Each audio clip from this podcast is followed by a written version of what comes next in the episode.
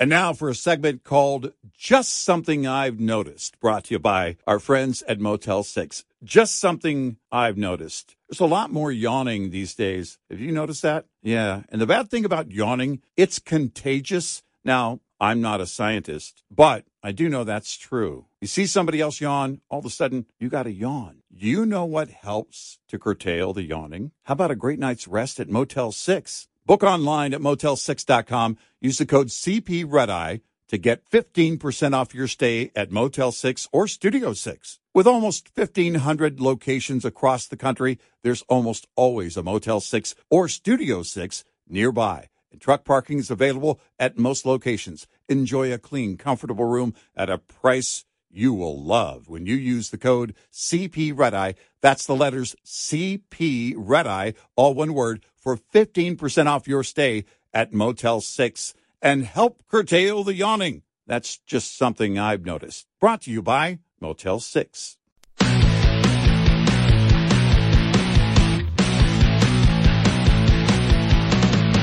Now, it's Red Eye Radio. Gary McNamara and Eric Harley talk about everything from politics to social issues and news of the day. Whether you're up late or you're just starting your day, welcome to the show. From the Uniden America Studios, this is Red Eye Radio. All across America and around the planet, 86690 Red Eye. We are Red Eye Radio. He's Eric Harley and I'm Gary McNamara. We're here Friday. We made it. Yes. Very busy week. Some uh, audio of things that happened uh, throughout uh, the week. This uh, was a Wednesday hearing the House Judiciary Committee uh, grilling ATF Director Steven Dettelbach. And I just want to play this audio cut. Most of it is uh, Representative Wesley Hunt of Texas talking. He's uh, another Republican that I feel has a great future if he wishes to have it. Uh, here is part of his analysis talking to the ATF uh, director and talking about uh, guns, gun control, uh, school shootings, uh, arming, uh, you know, having armed guards at uh, schools. I think it does a pretty good job here. Here we go. I'm going to say the choir part out loud because we all know exactly what's going on here. It wasn't the fully automatic machine gun that was banned in 1986. It wasn't the bump stock. It certainly is not the pistol brace. And it is not the AR 15, of which I am the owner of multiple. The left has been chipping away at our Second Amendment rights for decades, and I'm sick of compromising. Every time my colleagues on the right compromise on guns, the next thing the left says is, we need to do more. And if the left can't repeal the Second Amendment, then they'll have an unelected bureaucrat like yourself, sir, issue a regulation that will make 40 million Americans felons overnight. That's a fact.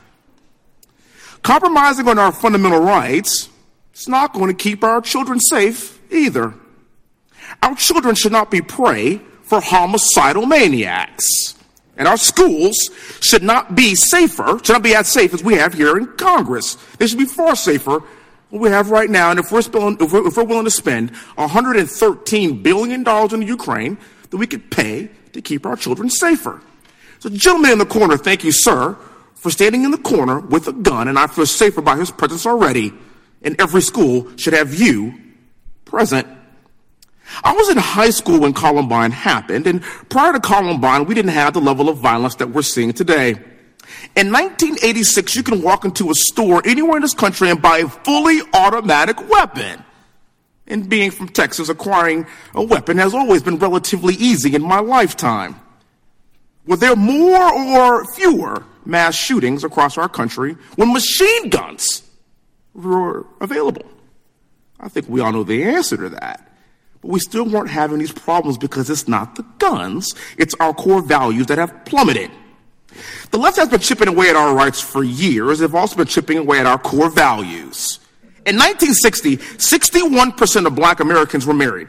Today, that number has plummeted to 30%. I am a current member of Congress today because I was raised in a two parent household. We ate dinner together every single night. We prayed before dinner. We get to the church every single Sunday. My parents were heavily involved in my education.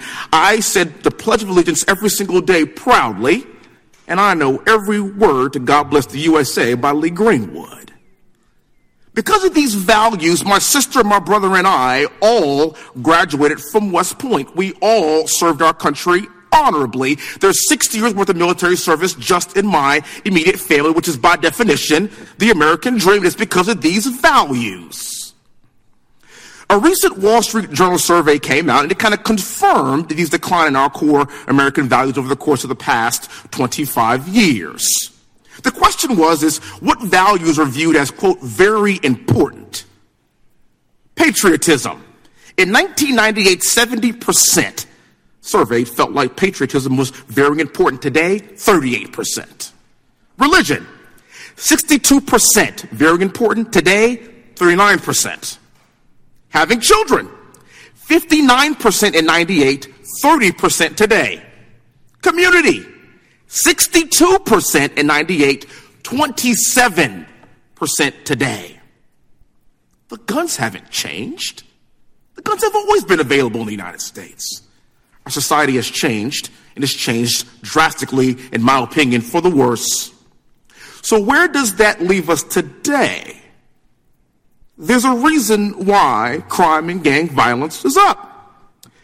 There's a reason why black women are the fastest growing demographics of gun owners in America. You know that, sir. Many of them live in Democrat run cities with rising crime rates and district attorneys that put criminals ahead of innocent women, like we see in New York. And by the way, it's not their husbands or their significant others that are purchasing guns for them. Black women are purchasing guns themselves because we know that Democrats replaced black husbands with Uncle Sam a long time ago. I've been listening to my colleagues on the left talk about guns all day. You have no idea what you're talking about. I fear that if you can't tell me the difference between a man and a woman, I am not surprised that you don't know the difference between 556 and 300 blackout. The problem with this administration is always having people that are appointed to run these agencies that aren't fully qualified, that don't understand exactly what's going on and how things work. And if I were running the ATF, I would know a thing about the F in ATF. And by the way, for the record, that's firearms, sir. It's firearms. And with that, I yield back. Representative Wesley Hunt. Yeah, great stuff. I mean, you know what's great about it? Totally unapologetic. Not well, yep. not yeah. wishy washy. I like, understand that people, and I, I, I am. Nope. Because we have to stop doing that. The the GOP has to stop doing that. We have to quit walking on eggshells. The time for that is over. And he brought up, I mean, every point he brought up is true and we've stated it before that you know it's okay we can't win here so let's start whittling away okay these guns go well then yeah. when that doesn't solve the problem well then we need more and then we need right. more and then when all the rifles are gone then well we got rid of the rifles but we realized rifles are actually only responsible for you know probably less than 1% mm hmm of the the murders in the United States it's all handguns so the next thing is whittling away and handguns. Well, and this is something that, and, and I would add to the conversation too, and he's right. Uh, there has been a decline in the morals and, yes. and the and the moral standards uh, in our nation, and I would add to that part of that decline is having uh, less and less value in life itself as a society, if you don't start by putting the value in the life, then everything after that fails. Because if you don't value the lives, and this goes from everything from abortion to now what they're trying to teach young children,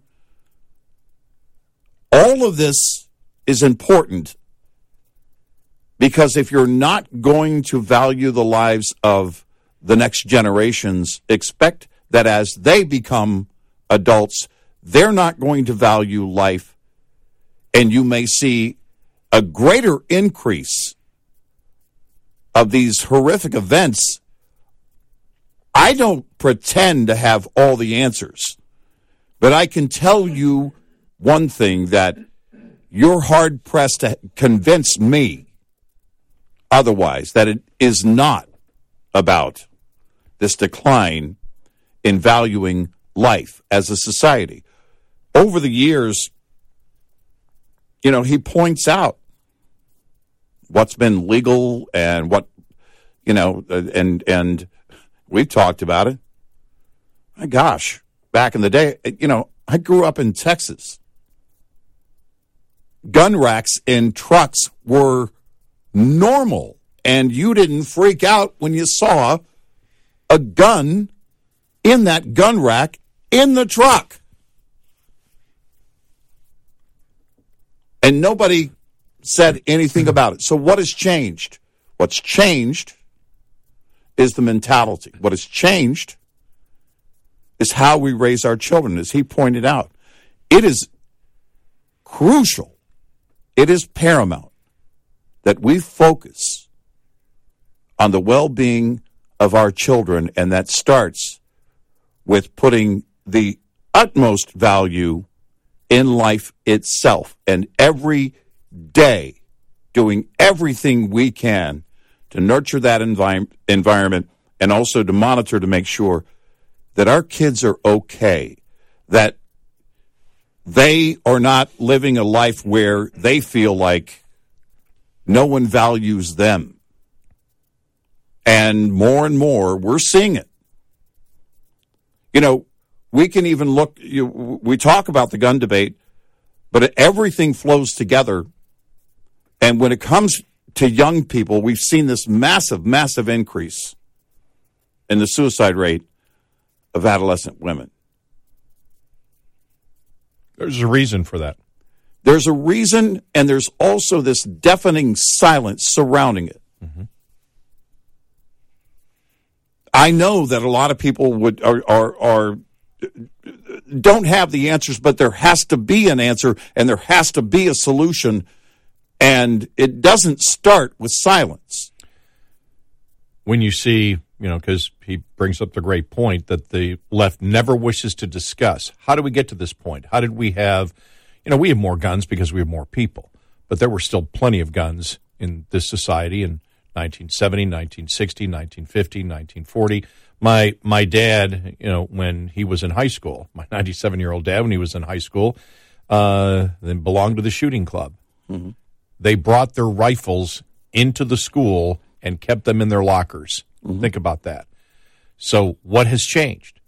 We're all still human beings. What has changed? The morality. You know, you talk about, and we've had great, dis, you know, great discussions in the past on, uh, you know, the uh, the uh, about life and cherishing life and and respect for for life, and that has been decreased. I believe where even people don't value their own lives in in the the same way. There isn't the same love for self, which love for self, of course, doesn't mean selfishness and what I want now. It's you know, as I've always stated to young people that I know.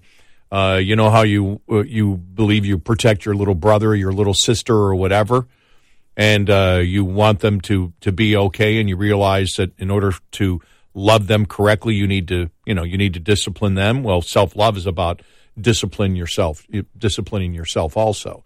It is about self-control. It is about you know you know truly loving yourself and and being autonomous. And when you see not only has the value of life gone down, but one thing that I don't think the left understands at all, and it isn't talked about enough, that when you move away from autonomy of an individual to groups, when you move away from autonomy, you're moving away also from individual rights. And as you notice, when it comes to the Bill of Rights, when it comes to freedom of speech, when it comes to freedom of religion, when it comes to freedom of self protection, when it comes to all, these freedoms that we've talked about, where is it where you have a group of people that don't believe in that anymore, that wants to reduce individual rights? If you're do, if you're reducing individual rights, you're reducing the value of a life to begin with. And I don't think that's discussed enough either about that's one of the problems of the, the left. They don't value life as much. And obviously, the signs are if you don't value individual rights, it means you don't value life. That's why our country was built on the Bill of Rights. That's why it is about the individual. That, in fact, you think about this across the board. The individual rights is what it, the entire uh, Constitution is based on. You know, when you look at the fact of the the um, uh, whether it's the, um, the the Senate, for example, they want to get rid of the Senate and have you know basically uh, the uh, the uh, uh, uh, a pure democracy or a pure representative democracy. Well, you don't have that because of the the the belief of the founding fathers and the belief in ours that the majority does not get the tyranny of the majority does not get to oppress the minority because individual rights is what the whole thing is based on. Well, individual rights, why do there individual rights? Because we value the individual life. The individual life is what is imperative and the autonomy of that individual, which is why we're not racist because we're not going to judge people by groups. If you judge people by a group, then you value the life of that, you devalue the life of that individual. And the left is consistently doing that. And so that's why I think it's Wesley Hunt was great. I'm sure he didn't cover nearly everything that he thinks about it, but he's on the right track across the board. Everything that he talked oh, yeah. about oh, is oh, yeah. is yeah. is accurate. And the left doesn't wish to talk about that. No, they don't. You know, I had, you know, again, and when I say my father brought his rifles to school, that was in New York. Mm-hmm. Think about that. Think how much that has that has changed. I was shooting my dad's pistols when I probably was nine or 10 years old. Mm-hmm. We were out at the target range on a consistent basis. I remember, you know, we knew where my father's guns were. They were locked, but we knew where the key was. We weren't dumb. We observed. Did we ever go in there? no way. No well, way. You never. Yeah. But and and and the so the fact is, you you knew it, but you had such a healthy respect, even at a young age, for firearms, and you were taught that they are tools. They are tools that you use. They're not to threaten people with. They're not to kill. They're not to kill people with. You know, randomly. They are for self defense, but they're a tool that you use. And when you're brought up that way, you have that respect for life across the board. But there's so many levels, and that's why I'm glad we're having this conversation. So many levels that he that he actually brought up from the respect for life, the respect for individual rights, which is the respect, uh, you know, uh, for life out there, our values overall. And that's yeah. what he's talking about. And the Democrats right. do not want to talk about it. It's the gun, get rid of the gun, and society will be okay. Well, we know that's a bunch of hogwash. Right. It Eight, is 86690 Red Eye. Surviving and thriving as an owner operator has just as much to do with managing costs as it does with generating revenue. Like the chief financial officer of any company, you have to be concerned about rising costs, especially without increases in revenue. Trying to reduce costs, let alone make sense of them, can be a complicated task. Understanding basic principles of operating costs can save you thousands of dollars a year. A penny saved could be $1,000 earned. Saving just one penny per mile over 100,000 miles driven annually will deliver $1,000 to the bottom line at the end of the year. Owner Operator Business 101 is provided by Shell Rotella. Shell Rotella, with advanced synthetic technology, is designed to help keep your rig running with more mileage and less maintenance. Get in touch with Red Eye Radio, toll free at 866 90 Red Eye. And now for a segment called Just Something I've Noticed, brought to you by our friends at Motel 6. Just something I've noticed. Bargain hunting is back. I mean, bargain hunting's always been around. We always love a great deal, but man, everywhere you look, people are bargain hunting. You know, there's so many great ways to find great deals. Hey, I have a great find in your bargain hunting journey. Book online at motel6.com. Use the code CPRedEye to get 15% off your stay at Motel 6 or Studio 6. With almost 1,500 locations across the country, there's almost always a Motel 6 or Studio 6 nearby, and truck parking is available at most locations. Enjoy a clean, comfortable room at a price that's a real bargain when you use the code CP. That's the letters CP Red Eye, all one word, for 15% off your stay at Motel6.com. That is a bargain. That's just something I've noticed. Brought to you by Motel 6. What's up, everyone? It's Reality Steve, your number one source for all things Bachelor Nation and reality TV. Every day, I'm giving you the behind the scenes juice and your info on all your Bachelor Nation stories, and also interviewing some of your favorite reality stars. My name has been synonymous with spoilers, but I'm so much more than that. Give me a listen. The Reality Steve Podcast, part of the Bleav Network. Just search B L E A V on YouTube or wherever you listen.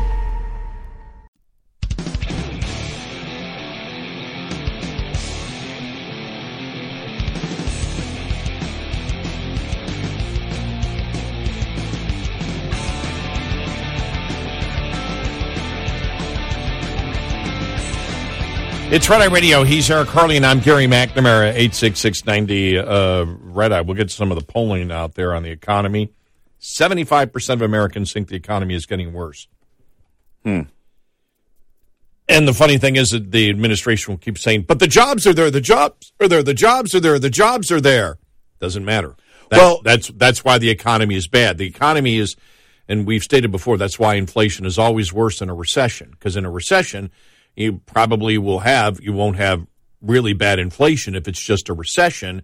Uh, in fact, you know, you'll probably have, you know, less, uh, you know, you'll probably have more supply and less less demand, and excuse me, uh, more. Um, uh, you'll probably have less demand and more supply, and so prices actually will moderate.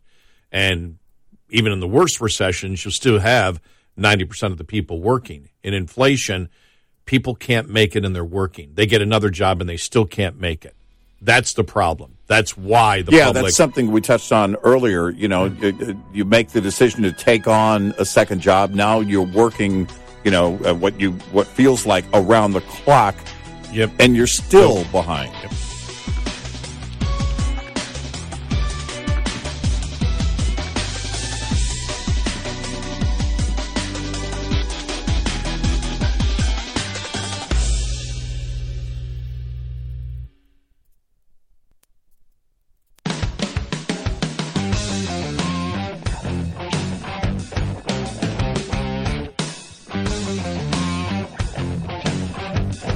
The Bona Show.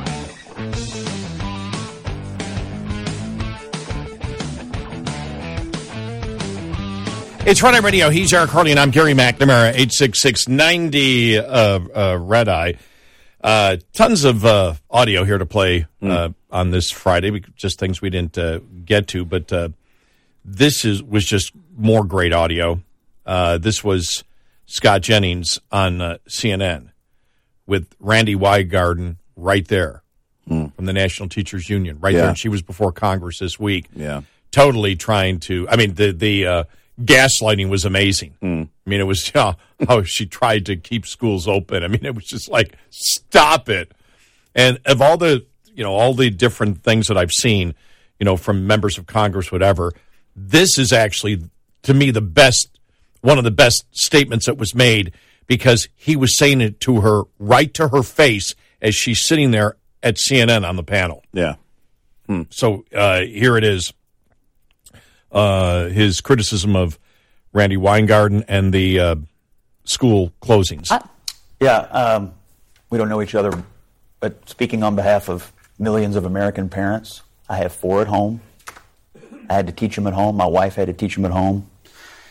I am stunned at what you have said this week about your claiming to have wanted to reopen schools. I think most you'll find that most parents believe you were the tip of the spear of school closures. There are numerous statements you made over the summer of 20 scaring people to death about the possibility of opening schools. And I hear no remorse whatsoever about the generational damage that's been done to these kids. I have two kids with learning differences. Do you know how hard it is for them to learn at home and not in a classroom that was designed for them?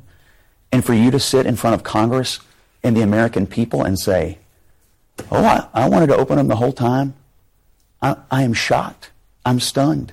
I'm stunned. And there are millions of parents who feel the exact same way. Okay. Go ahead, Ryder. So, yeah. No, I mean, I like that setting, and I, I like the fact that he addressed it directly in that setting. Because again, far too often you see in that setting people walking on eggshells. Yeah, she's lying. She's absolutely lying. Doing the same thing. You know, they as you know, we had said this in I think the first time we said it was probably April of 2020. We said the government, we can guarantee, is going to get a ton of stuff wrong. And the Democrats are going to use this as an opportunity to spend money and do the things that they wish to that that that they that they wish to do. And it's exactly what happened. I and we said but there will be a time when they're going to be called on it after covid is over. Well that time is right now.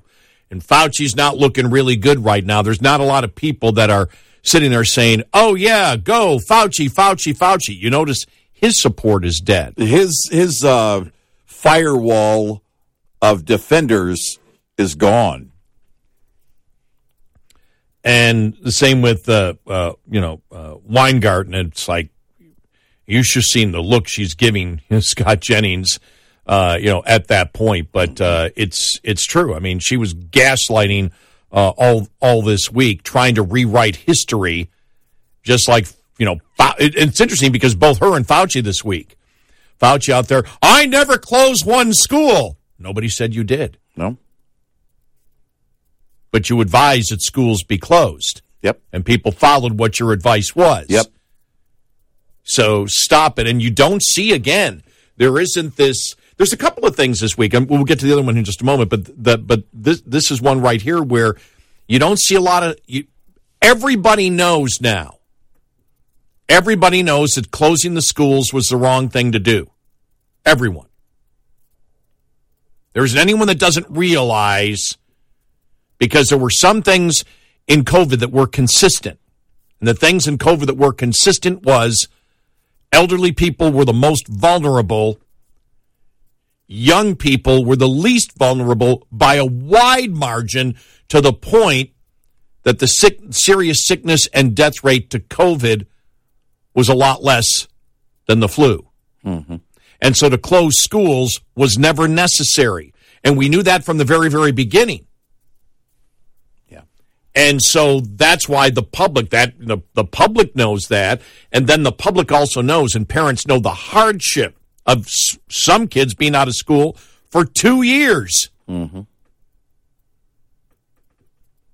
And they need to be criticized. They need to be criticized severely. Uh, you know, Weingarten's a private, you know, in a uh, in a in a union, so she's a private she's a you know a private person, but she needs to be called out on the lies and what she was actually promoted, and she's she's walking around as if the quotes don't exist. Yeah, no, they they often said. do that. They often do that, and they they count on, they bet on people not doing their homework and not remembering. Look, if we were to go back and recap it, if you were to turn co- the whole COVID thing into a Netflix series, it would be an eye opener for a lot of people that lived through it. And they count on people forgetting. They count on people dismissing it and wanting to move on. They count on people not caring. And for Weingarten, you, you look at the unions, and the unions have a lot of political power. And you're right. Uh, she's not an, an elected official, but they have so much leverage and they had so much say in what was going on with our children that they do have a responsibility and they do have this burden on their shoulders of taking that responsibility. Now, the reason you're not hearing remorse is because that's not the kind of people they are. No, That's not the, that's not who Fauci is. It's not who she is. she doesn't care about the children. No, she doesn't care about the students. If if she did, number one, you would know that from the beginning. If Fauci were concerned and weren't power hungry, you would know that from the beginning. This is why there has been such criticism. because you see it all along the way. If these individuals were caring individuals who did understand what people were going through and cared about what people were going through and cared about the, the students in schools and cared about the effect of the closures and everything else. If we knew that from the beginning and could see that, then you could understand and certainly accept them saying right now, we got it wrong and we're sorry. But you're not going to hear that from them because there's no remorse, because there's no caring. There's no consideration. They're not thoughtful individuals. They're power hungry. And with Weingarten, I can say she doesn't care about the kids, and I can explain it very simply. The science was never with her. And then when society was opening up, and adults who were more susceptible to COVID were allowed to go out and do things, she was still insisting the schools be closed. Yeah. And if she's getting to the point that, well, by the time we got to February of 2022, we, as she was talking about yesterday, we were, we were passionate for schools to be open. Mm, yeah. Uh, two years late. Yeah. They never needed to be closed. Schools never needed to be closed. No, they didn't. And she was the major catalyst to push it and push the administration. One of the major catalysts.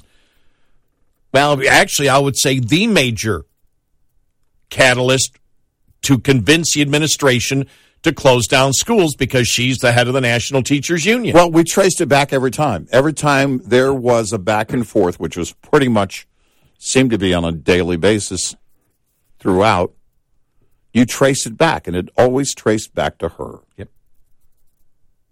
And she was very vocal. She was absolutely vocal. We've sat here. That's why it was interesting this week. It's like you shaking your head while saying, wow, I mean, um, we know that they lie about every topic, but it's different to lie on a topic.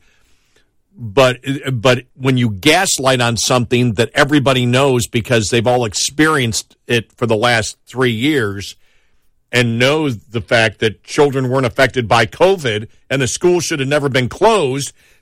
Again, and the consensus and analysis has already been done and the public has accepted it. And then she's like, we never wanted to close schools. Again, it's like they believe the Google Webs doesn't exist. I know. And they believe the people that support them are idiots. Yeah. And are ignorant Or- and don't know anything. And or uncaring as well. That Yeah, they don't yeah. care. And if you're, you know, if you're in it to win it, like she and her union were, you use everything you got. It's not about the kids. no, it's not. Well, we said it from the beginning. At some point, there's going to be a reckoning across the board. Welcome to the reckoning. Yep. And you don't see much defense of her on the left No. either. Oh, and the other thing I was I mentioned because you had mentioned it yesterday, uh, just on the uh, the, uh, the the s- the civil trial against uh, uh, Trump, the on on the civil, I guess it would be, is it defamation? Is that what it is? That what Yeah, I, is it, is I- it technically a defamation Right. Mm-hmm. lawsuit, basically. But you were saying it yesterday. You were just, you know, we were talking off the air about it, and you just said, "What happened to me too?" well, that's You it. know what? I mean, There, there there's seems no, there's, to be there's no no no defenders buzz on the left to for defend Carroll, her, right? and and and that's that's the one thing that's missing. You know, I was I I, I always kind of step back and and and watch it, and you and I, there are so many stories that we cover, so Mm-hmm. many stories that you and I follow that don't necessarily make it to the show uh, on a day one or whatever because we believe all right let's go through the process um, you know if it's especially if it's a, a court situation uh, and we'll learn more about it as we go through it right? I don't have to issue an opinion. I wasn't there i can't tell you what happened or didn't happen and so you go through that process and as you learn but as you but as we watch the coverage of it what is missing is her defenders Yeah. in the past, especially anything regarding anybody on the right, but I mean, this is Donald Trump. Where are her defenders out in force? I, I don't see them. I'm I'm not saying that it means that she's lying. I'm just saying it's odd that they're not there. And I'd like to know the reason. I mean, I'm curious. I just don't I just don't see it at all. And typically again, somebody making this kind of accusation against Donald Trump Man, you go back to 2016, this would be the story. Yeah, and, and especially with him running, it's ex- Yeah. it's extremely, especially on the left. Yeah. You don't hear anything. It's extremely. It's, it, it's there just is no volume. There is no volume at all on it, Right, and it's right. like hmm, this is.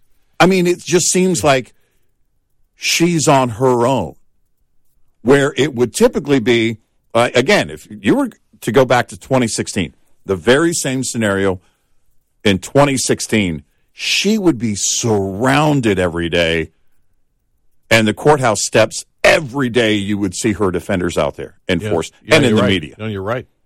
Yep. and you don't see that. No, you don't. I mean, her lawyers and, We and she herself. Yeah, we don't have we don't have an answer. It's just an Oh, ob- it's just an observation. Well, yeah, we do. I, I don't. uh, I can't tell you what's true, what isn't true in that case. Right. But But I can, don't- but I- can- but I don't can have a- tell you what I observe in terms of the coverage and what's going on surrounding her outside of the. What I meant not having an answer for is not the actual trial, but Right. why the left isn't out there right? actively Yeah, I supporting don't. her. I don't Yeah. have the answer for that either. eight six six ninety red eye. We'll be right back with more Red Eye Radio with Eric Harley and Gary McNamara.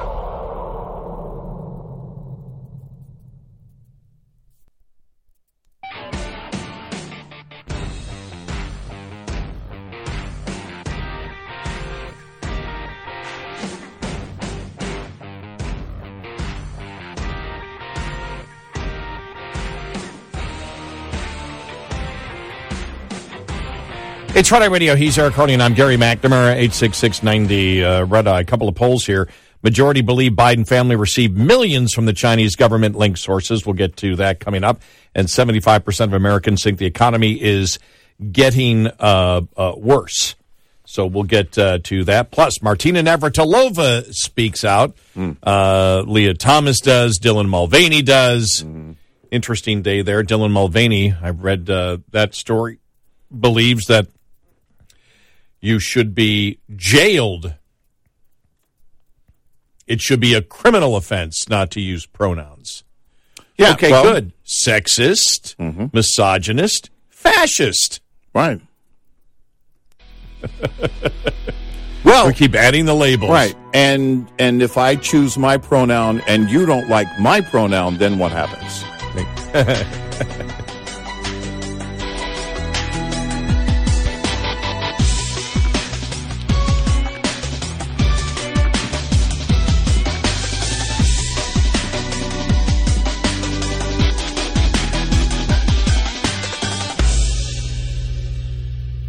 This is Red Eye Radio on Westwood One.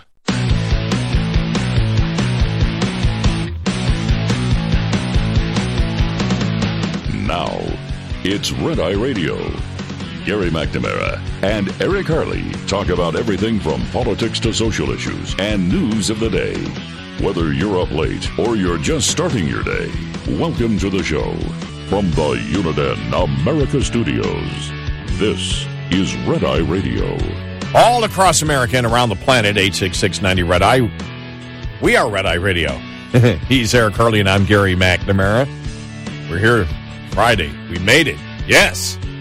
Very busy week. Some uh, audio of things that happened uh, throughout uh, the week. This uh, was a Wednesday hearing, the House Judiciary Committee uh, grilling ATF Director Steven Dettelbach. And I just want to play this audio cut. Most of it is uh, Representative Wesley Hunt of Texas talking. He's uh, another Republican that I feel has a great future if he wishes to have it. Uh, here is part of his analysis talking to the ATF uh, director and talking about uh, guns, gun control, uh, school shootings, uh, arming, uh, you know, having armed guards at uh, schools. I think it does a pretty good job here. Here we go. I'm going to say the quiet part out loud because we all know exactly what's going on here. It wasn't a fully automatic machine gun that was banned in 1986. It wasn't the bump stock. It certainly is not the pistol brace. And it is not the AR 15, of which I am the owner of multiple. The left has been chipping away at our Second Amendment rights for decades, and I'm sick of compromising. Every time my colleagues on the right compromise on guns, the next thing the left says is, we need to do more. And if the left can't repeal the Second Amendment, then they'll have an unelected bureaucrat like yourself, sir, issue a regulation that will make 40 million Americans felons overnight. That's a fact.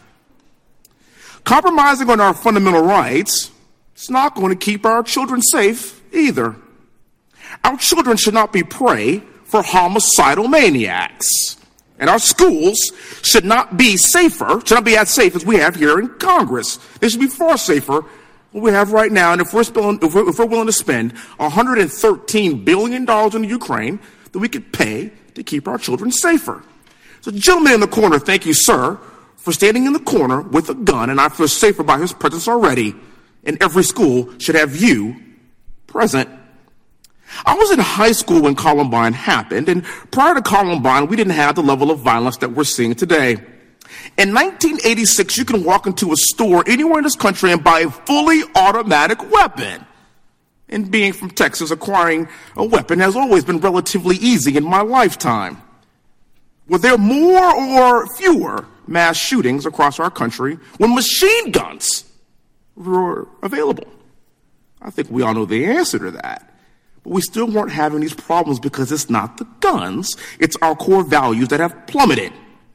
The left has been chipping away at our rights for years. They've also been chipping away at our core values. In 1960, 61% of black Americans were married. Today, that number has plummeted to 30%. I am a current member of Congress today because I was raised in a two parent household. We ate dinner together every single night. We prayed before dinner. We attended church every single Sunday. My parents were heavily involved in my education. I said the Pledge of Allegiance every single day proudly, and I know every word to God Bless the USA by Lee Greenwood. Because of these values, my sister, my brother, and I all graduated from West Point. We all served our country honorably. There's 60 years worth of military service just in my immediate family, which is by definition the American dream. It's because of these values. A recent Wall Street Journal survey came out and it kind of confirmed these decline in our core American values over the course of the past 25 years. The question was, is what values are viewed as, quote, very important? Patriotism. In 1998, 70% surveyed felt like patriotism was very important. Today, 38%. Religion, 62%, very important. Today, 39%. Having children, 59% in 98, 30% today. Community, 62% in 98, 27% today. The guns haven't changed. The guns have always been available in the United States. Our society has changed, and it's changed drastically, in my opinion, for the worse. So, where does that leave us today? There's a reason why crime and gang violence is up. There's a reason why black women are the fastest growing demographics of gun owners in America. You know that, sir. Many of them live in Democrat run cities with rising crime rates and district attorneys that put criminals ahead of innocent women, like we see in New York. And by the way, it's not their husbands or their significant others that are purchasing guns for them. Black women are purchasing guns themselves because we know that Democrats replaced black husbands with Uncle Sam a long time ago. I've been listening to my colleagues on the left talk about guns all day. You have no idea what you're talking about. I fear that if you can't tell me the difference between a man and a woman, I am not surprised that you don't know the difference between 556 and 300 blackout. The problem with this administration is always having people that are appointed to run these agencies that aren't fully qualified, that don't understand exactly what's going on and how things work. And if I were running the ATF, I would know a thing about the F in ATF. And by the way, for the record, that's firearms, sir. It's firearms. And with that, I yield back. Representative Wesley Hunt. Yeah, great stuff. I mean, you know what's great about it? Totally unapologetic. Not well, yep. uh, not yeah. wishy washy. I like, understand that people, and I, I, I am. Nope. Because we have to stop doing that. The the GOP has to stop doing that. We have to quit walking on eggshells. The time for that is over. And he brought up, I mean, every point he brought up is true. And we've stated it before that, you know, it's okay. We can't win here, so let's start whittling away. Okay, these guns go. Well, then yeah. when that doesn't solve the problem, well, then we need more, and then we need right. more. And then when all the rifles are gone, then, well, we got rid of the rifles, but we realized rifles are actually only responsible for you know, probably less than 1% mm hmm of the, the murders in the United States. It's all handguns. So the next thing is whittling away at handguns. Well, and this is something that, and, and I would add to the conversation too, and he's right. Uh, there has been a decline in the morals and, yes. and the, and the moral standards uh, in our nation. And I would add to that, part of that decline is having uh, less and less value in life itself. As a society, if you don't start by putting the value in the life, then everything after that fails. Because if you don't value the lives, and this goes from everything from abortion to now what they're trying to teach young children, all of this is important because if you're not going to value the lives of the next generations, expect that as they become adults, they're not going to value life, and you may see a greater increase of these horrific events. I don't pretend to have all the answers, but I can tell you one thing that you're hard pressed to convince me otherwise, that it is not about this decline in valuing life as a society. Over the years, you know, he points out what's been legal and what, you know, and, and we've talked about it. My gosh, back in the day, you know, I grew up in Texas gun racks in trucks were normal, and you didn't freak out when you saw a gun in that gun rack in the truck. And nobody said anything about it. So, what has changed? What's changed is the mentality. What has changed is how we raise our children, as he pointed out. It is crucial it is paramount that we focus on the well being of our children, and that starts with putting the utmost value in life itself and every day doing everything we can to nurture that envi- environment and also to monitor to make sure that our kids are okay, that they are not living a life where they feel like no one values them. And more and more, we're seeing it. You know, we can even look, you, we talk about the gun debate, but everything flows together. And when it comes to young people, we've seen this massive, massive increase in the suicide rate of adolescent women. There's a reason for that. There's a reason, and there's also this deafening silence surrounding it. Mm-hmm. I know that a lot of people would are are, are don't have the answers, but there has to be an answer and there has to be a solution, and it doesn't start with silence. When you see, you know, because he brings up the great point that the left never wishes to discuss. How did we get to this point? How did we have, you know, we have more guns because we have more people, but there were still plenty of guns in this society in 1970, 1960, 1950, 1940 my my dad, you know, when he was in high school, my 97 year old dad, when he was in high school, uh, then belonged to the shooting club. Mm-hmm. They brought their rifles into the school and kept them in their lockers. Mm-hmm. Think about that. So, what has changed? We're all still human beings. What has changed? The morality. You know, you talk about, and we've had great, you know, great discussions in the past on, uh, you know, the uh, the uh, about life and cherishing life and and respect for for life and that has been decreased i believe where even people don't value their own lives in in the the same way. There isn't the same love for self which love for self of course doesn't mean selfishness and what i want now. It's you know as i've always stated to young people that i know uh, you know how you uh, you believe you protect your little brother or your little sister or whatever, and uh, you want them to to be okay, and you realize that in order to love them correctly, you need to you know you need to discipline them. Well, self love is about discipline yourself, disciplining yourself. Also, it is about self control. It is about you know you know truly loving yourself and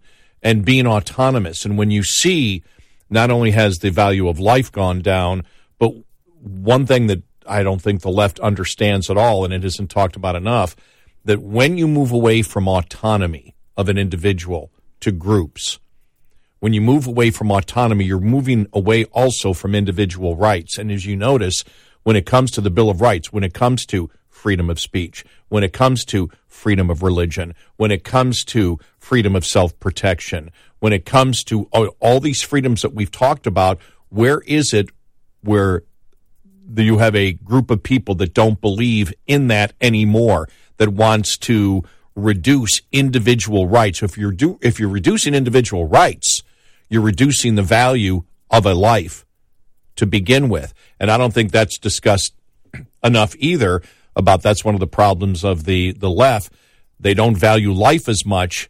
And obviously the signs are if you don't value individual rights, it means you don't value life. That's why our country was built on the Bill of Rights. That's why it is about the individual. That, in fact, you think about this across the board. The individual rights is what it, the entire uh, Constitution is based on.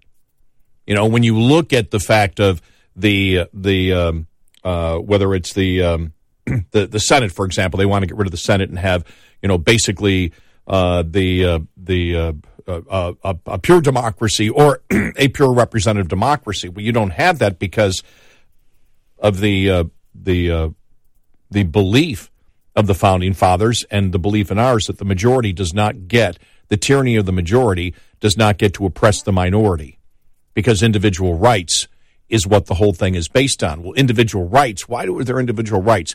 Because we value the individual life, the individual life is what is imperative and the autonomy of that individual, which is why we're not racist because we're not going to judge people by groups. If you judge people by a group, then you value the life of that, you devalue the life of that individual. And the left is consistently doing that. And so that's why I think it's Wesley Hunt was great. I'm sure he didn't cover nearly everything that he thinks about it, but he's on the right track across the board. Everything that he talked oh, yeah. about oh, is oh, yeah is yeah. is accurate, and the left doesn't wish to talk about that. No, they don't. You know, I had, you know, again, and when I say my father brought his rifles to school, that was in New York. Mm-hmm. Think about that. Think how much that has that has changed. I was shooting my dad's pistols when I probably was nine or ten years old. Mm-hmm.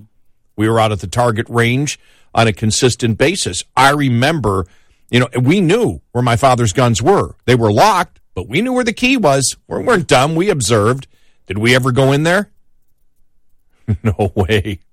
No well, way. You never. Yeah. But and and and the so the fact is, you you knew it, but you had such a healthy respect, even at a young age, for firearms, and you were taught that they are tools. They are tools that you use. They're not to threaten people with. They're not to kill. They're not to kill people with. You know, randomly. They are for self defense, but they're a tool that you use. And when you're brought up that way, you have that respect for life across the board. But there's so many levels, and that's why I'm glad we're having this conversation. So many levels that he that he actually brought up from the respect for life, the respect for individual rights, which is the respect, uh, you know, uh, for life out there, our values overall.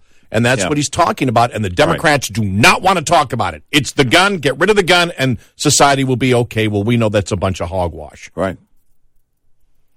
It is. 86690 Red Eye. Surviving and thriving as an owner operator has just as much to do with managing costs as it does with generating revenue. Like the chief financial officer of any company, you have to be concerned about rising costs, especially without increases in revenue. Trying to reduce costs, let alone make sense of them, can be a complicated task. Understanding basic principles of operating costs can save you thousands of dollars a year. A penny saved could be $1,000 earned. Saving just one penny per mile over 100,000 miles driven annually will deliver $1,000 to the bottom line at the end of the year.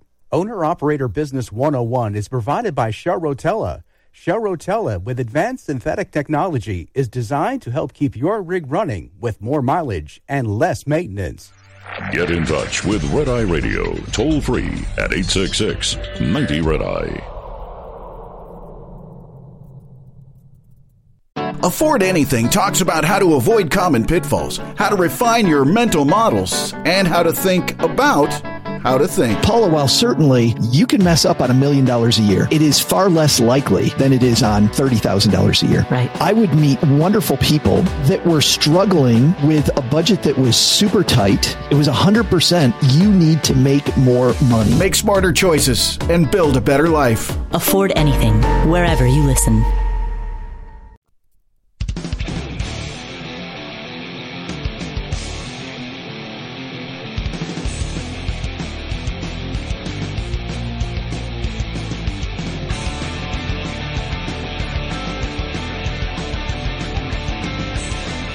It's Red Eye Radio. He's Eric Harley, and I'm Gary McNamara, 86690 uh, Red Eye. We'll get some of the polling out there on the economy. 75% of Americans think the economy is getting worse. Hmm. And the funny thing is that the administration will keep saying, but the jobs are there, the jobs are there, the jobs are there, the jobs are there. Doesn't matter. Well- that's that's why the economy is bad. The economy is, and we've stated before, that's why inflation is always worse than a recession. Because in a recession, you probably will have, you won't have really bad inflation if it's just a recession. Uh, in fact, you know, you'll probably have, you know, less, uh, you know, you'll probably have more supply and less less demand, and excuse me, uh, more. Um, uh, you probably have less demand and more supply, and so prices actually will moderate. And even in the worst recessions, you'll still have ninety percent of the people working. In inflation, people can't make it and they're working. They get another job and they still can't make it. That's the problem. That's why the yeah, public. that's something we touched on earlier. You know, you make the decision to take on a second job. Now you're working, you know, uh, what you what feels like around the clock, Yep. and you're still behind.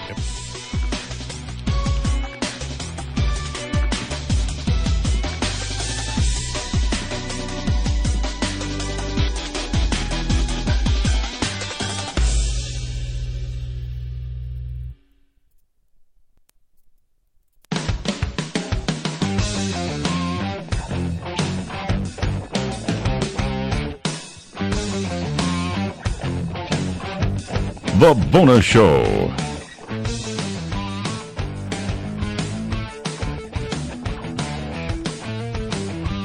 It's Red Eye Radio. He's Eric Harley, and I'm Gary McNamara, 86690 uh, uh, Red Eye. Uh, tons of uh, audio here to play uh, on this Friday, just things we didn't uh, get to, but uh, this is was just more great audio.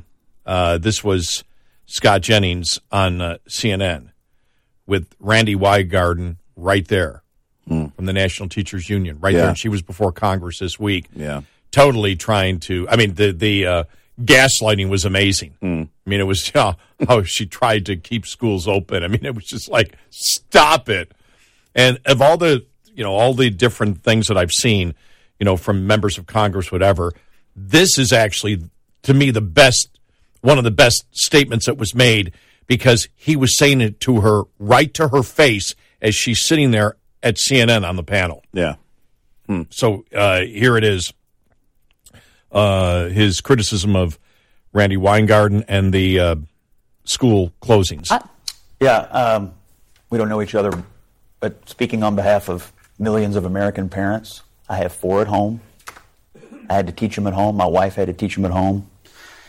I am stunned at what you have said this week about your claiming to have wanted to reopen schools. I think most you'll find that most parents believe you were the tip of the spear of school closures. There are numerous statements you made over the summer of 20 scaring people to death about the possibility of opening schools. And I hear no remorse whatsoever about the generational damage that's been done to these kids. I have two kids with learning differences. Do you know how hard it is for them to learn at home and not in a classroom that was designed for them?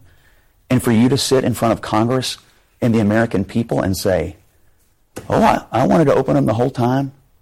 I, I am shocked. I'm stunned. I'm stunned. And there are millions of parents who feel the exact same way. Okay. Go ahead, Ryder. So Yeah. No, I mean, I like that setting, and I, I like the fact that he addressed it directly in that setting. Because again, far too often you see in that setting people walking on eggshells. Yeah, she's lying. She's absolutely lying. doing the same thing. You know, they as you know, we had said this in. I think the first time we said it was probably April of 2020.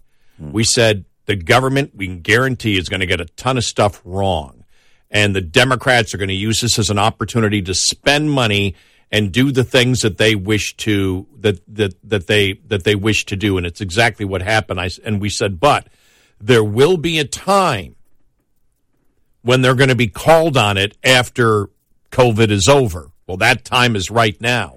And Fauci's not looking really good right now. There's not a lot of people that are sitting there saying, oh, yeah, go, Fauci, Fauci, Fauci. You notice his support is dead. His his uh, firewall of defenders is gone. And the same with, uh, uh, you know, uh, Weingarten. It's like, you should have seen the look she's giving Scott Jennings, uh, you know, at that point. But uh, it's it's true. I mean, she was gaslighting uh, all all this week, trying to rewrite history, just like you know. It's interesting because both her and Fauci this week, Fauci out there, I never closed one school. Nobody said you did, No. but you advised that schools be closed. Yep. and people followed what your advice was. Yep. So stop it. And you don't see again, there isn't this. There's a couple of things this week, we'll get to the other one in just a moment. But the, but this this is one right here where you don't see a lot of. You, everybody knows now. Everybody knows that closing the schools was the wrong thing to do. Everyone. There isn't anyone that doesn't realize because there were some things in COVID that were consistent.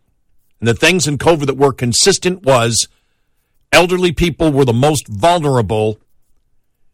Young people were the least vulnerable by a wide margin to the point that the sick, serious sickness and death rate to COVID was a lot less than the flu. Mm-hmm. And so to close schools was never necessary. And we knew that from the very, very beginning. Yeah. And so that's why the public that the, the public knows that, and then the public also knows, and parents know the hardship of s- some kids being out of school for two years. And they need to be criticized. They need to be criticized severely. Uh, you know, Weingarten's a private, you know, in a in a in a union, so she's a private she's a you know a private person, but she needs to be called out on the lies and what she was actually promoted. And she's she's walking around as if the quotes don't exist. Yeah, no, they they often said. do that. They often do that, and they they count on, they bet on people not doing their homework and not remembering. Look, if we were to go back and recap it, if you were to turn co- the whole COVID thing into a Netflix series, it would be an eye opener for a lot of people that lived through it. And they count on people forgetting. They count on people dismissing it and wanting to move on. They count on people not caring. And for Weingarten, you, you look at the unions, and the unions have a lot of political power. And you're right. Uh, she's not an, an elected official, but they have so much leverage and they had so much say in what was going on with our children that they do have a responsibility and they do have this burden on their shoulders of taking that responsibility. Now, the reason you're not hearing remorse is because that's not the kind of people they are. No. That's not the, that's not who Fauci is. It's not who she is. She doesn't care about the children. No, She no. doesn't care about the students. If if she did, number one, you would know that from the beginning. If Fauci were concerned and weren't power hungry, you would know that from the beginning. This is why there has been such criticism. Because you see it all along the way. If these individuals were caring individuals who did understand what people were going through and cared about what people were going through and cared about the, the students in schools and cared about the effect of the closures and everything else. If we knew that from the beginning and could see that, then you could understand and certainly accept them saying right now, we got it wrong and we're sorry. But you're not going to hear that from them because there's no remorse, because there's no caring. There's no consideration. They're not thoughtful individuals. They're power hungry. And with Weingarten, I can say she doesn't care about the kids, and I can explain it very simply. The science was never with her. And then when society was opening up, and adults who were more susceptible to COVID were allowed to go out and do things, she was still insisting the schools be closed. Yeah. And if she's getting to the point that, well, by the time we got to February of 2022, we, as she was talking about yesterday, we were, we were passionate for schools to be open. Mm, Yeah. Uh, two years late, Yeah. they never needed to be closed. Schools never needed to be closed. No, they didn't. and she was the major catalyst to push it and push the administration. One of the major catalysts. Well, actually, I would say the major catalyst to convince the administration to close down schools because she's the head of the National Teachers Union. Well, we traced it back every time. Every time there was a back and forth, which was pretty much seemed to be on a daily basis throughout, you trace it back, and it always traced back to her. Yep. And she was very vocal. She was absolutely vocal. We've sat here. That's why it was interesting this week. It's like you shaking your head while saying, wow, I mean, um, we know that they lie about every topic, but it's different to lie on a topic. But but when you gaslight on something that everybody knows because they've all experienced it for the last three years and knows the fact that children weren't affected by COVID and the school should have never been closed, Again, and the consensus and analysis has already been done, and the public has accepted it. And then she's like, "We never wanted to close schools." Again, it's like they believe the Google Webs doesn't exist. I know, and they believe the people that support them are idiots Yeah, and are ignorant Or- and don't know anything. and or uncaring as well. That Yeah, they don't yeah. care. And if you're, you know, if you're in it to win it, like she and her union were, you use everything you got. It's not about the kids. no, it's not. Well, we said it from the beginning. At some point, there's going to be a reckoning across the board. Welcome to the reckoning. Yep. And you don't see much defense of her on the left No. either. Oh, and the other thing I was I mentioned because you had mentioned it yesterday, uh, just on the uh, the, uh, the the the civil trial against uh, uh, Trump, Hmm. the on on the civil, I guess it would be, is it defamation? Is that what it is? That what? Yeah, is I- it, is I- it technically a defamation Right. lawsuit, basically. Mm-hmm. But you were saying it yesterday. You were just you know we were talking off the air about it, and you just said, "What happened to me too?" Well, that's You it. know what? I mean, There, there no- seems there's- to be no no defenders no buzz of- on the left to defend her, right? and and and that's that's the one thing that's missing.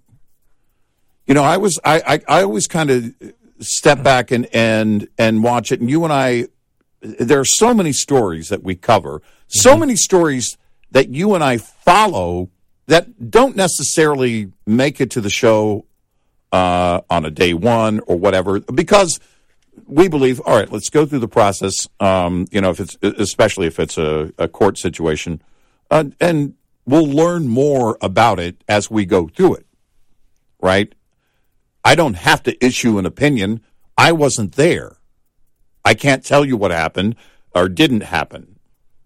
And so you go through that process and as you learn but as you but as we watch the coverage of it what is missing is her defenders. Yeah. In the past, especially anything regarding anybody on the right, but I mean, this is Donald Trump. Where are her defenders out in force? I, I don't see them. I'm I'm not saying that it means that she's lying. I'm just saying it's odd that they're not there. And I'd like to know the reason. I mean, I'm curious. I just don't I just don't see it at all. And typically again, somebody making this kind of accusation against Donald Trump, man, you go back to 2016, this would be the story. Yeah, and, and especially with him running, it's ex- Yeah. it's extremely, especially on the left. Yeah. you don't hear anything. It's extremely. It's- it- it's there is no volume. There is no volume at all on it, Right, and it's right. like, hmm, this is. I mean, it just seems like she's on her own. Where it would typically be, uh, again, if you were to go back to 2016, the very same scenario in 2016, she would be surrounded every day, and the courthouse steps every day. You would see her defenders out there in Yeah. force Yeah, and in the right. media, No, you're right. Yep. And you don't see that. No, you don't. I mean, her lawyers and, We and she herself. Yeah, we don't have we don't have an answer. It's just Oh, an ob- it's just an observation. Well, yeah, we do. I, I don't. Uh, I can't tell you what's true, what isn't true in that case. Right. But But I can, don't- but I- can, but I don't can have a- tell you what I observe in terms of the coverage and what's going on surrounding her outside of the. What I meant not having an answer for is not the actual trial, but Right. why the left isn't out there right? actively Yeah, I don't. her. I don't Yeah. have the answer for that either. Eight six six ninety red eye. We'll be right back with more Red Eye Radio with Eric Harley and Gary McNamara.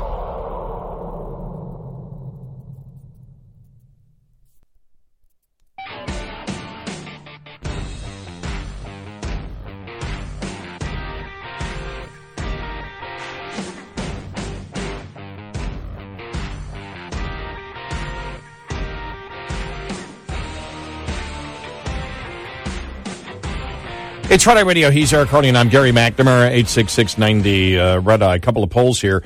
Majority believe Biden family received millions from the Chinese government linked sources. We'll get to that coming up. And 75% of Americans think the economy is getting uh, uh, worse. So we'll get uh, to that. Plus, Martina Navratilova speaks out. Uh, Lia Thomas does. Dylan Mulvaney does. Interesting day there. Dylan Mulvaney, I've read uh, that story, believes that you should be jailed. It should be a criminal offense not to use pronouns. Yeah. Okay, well, good. Sexist, mm-hmm. misogynist, fascist. Right. Well, we keep adding the labels. right. And and if I choose my pronoun and you don't like my pronoun, then what happens?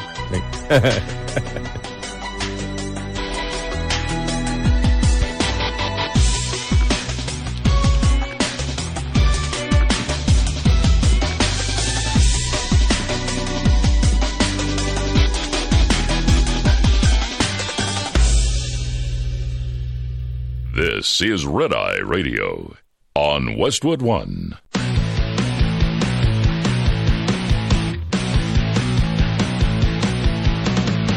Now, it's Red Eye Radio.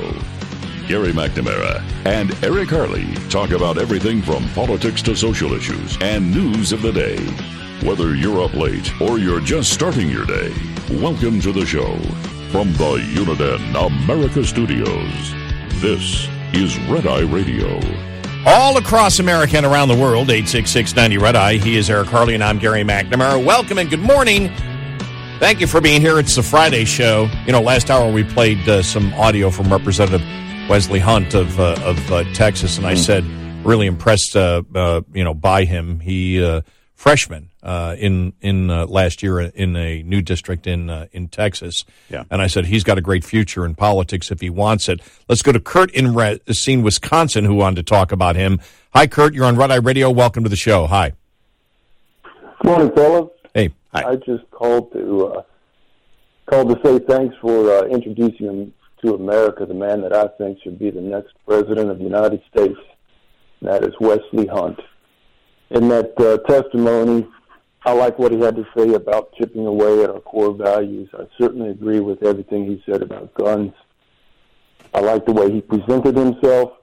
I liked uh, his thoughts. I think he's uh, certainly a leader for the uh, Republican Party.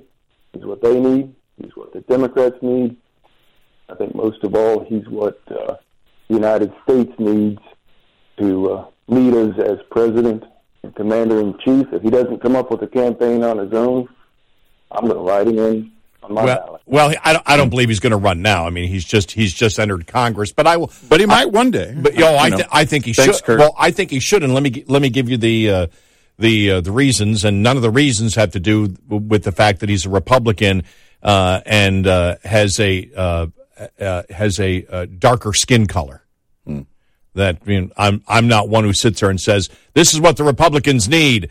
No, what the Republicans need is anybody who can articulate something. And the things that's special about Wesley Hunt is not that he's a black Republican or a black conservative or somebody who is, uh, you know, a black West Point uh, uh, conservative. What's important is he has military experience.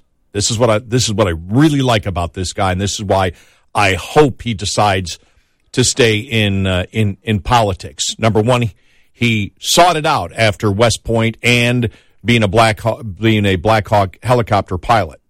Okay, in the, in uh, in in the military, West Point graduate, a helicopter pilot means he's extremely smart. He knows how to fly helicopters. You've got to be on the ball to do that. He also, what did he graduate from West Point in? Mechanical engineering, which means he knows how things work. I'm so darn sick. I almost said the other word because I'm passionate. I'm so sick of the majority of Congress being lawyers. I want somebody in there who actually knows how things work. And I believe, I don't know, did he say that there? I know that there was some other, there was either that audio or uh, some other audio that I played here recently where he said, oh no, he did say it. He, we put people that are unqualified, you know, that don't even know, like the head of the ATF who said, well, I'm not really an expert on guns. What are you talking about? or I really don't know about this. And, and, you know, you and I have talked about how, for example, AOC out there earlier this week, actually last weekend, promoting the Green New Deal. Does anybody think that AOC knows anything about how the real world works? Do you think that she knows anything about science or, let me throw this in there, physics? Hmm, yeah. All right, that was that was relating to something earlier this week.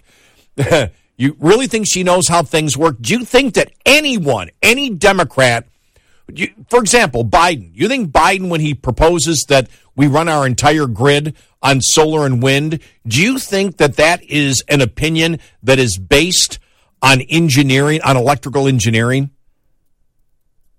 Does anybody believe that the Democrats who are talking about uh, we need to spend more money that we can handle this kind of debt? Do you really think that they are knowledgeable on the economics of debt and realize the seriousness of it? We put clueless people into Congress all the time. We put people who have no idea how the real world runs into Congress to basically be the people that are going to craft what our society, how our society runs, and they're completely clueless. Representative Hunt is not. Well, you you know, you think about it. His service. Uh, I by the way, just on a personal note, I'm always amazed by anybody who can fly a helicopter. But he flew Apache helicopters. I said I said black Apache Yeah. helicopters. Um, and that's you know that to me, it- which obviously is a is a whole other level. But then engineering, also an MBA uh, degree, Yep. Yep. which means uh, he understands how business works. All of these things are critical. The discipline for the military academy and the military. All of these things are critical. And then, of course, what you heard earlier conviction. Yeah, He carries it with him. It he doesn't carry it with him. It's part of him. who he is. Yeah, And that's what we have talked about. When you're on a stage, we want to hear that conviction. If you change your position on a on an issue, I want to hear why and I want to hear the conviction behind why it changed. And that's what people expect. Nobody expects perfection, but they do expect people who do have those qualities. Think about it.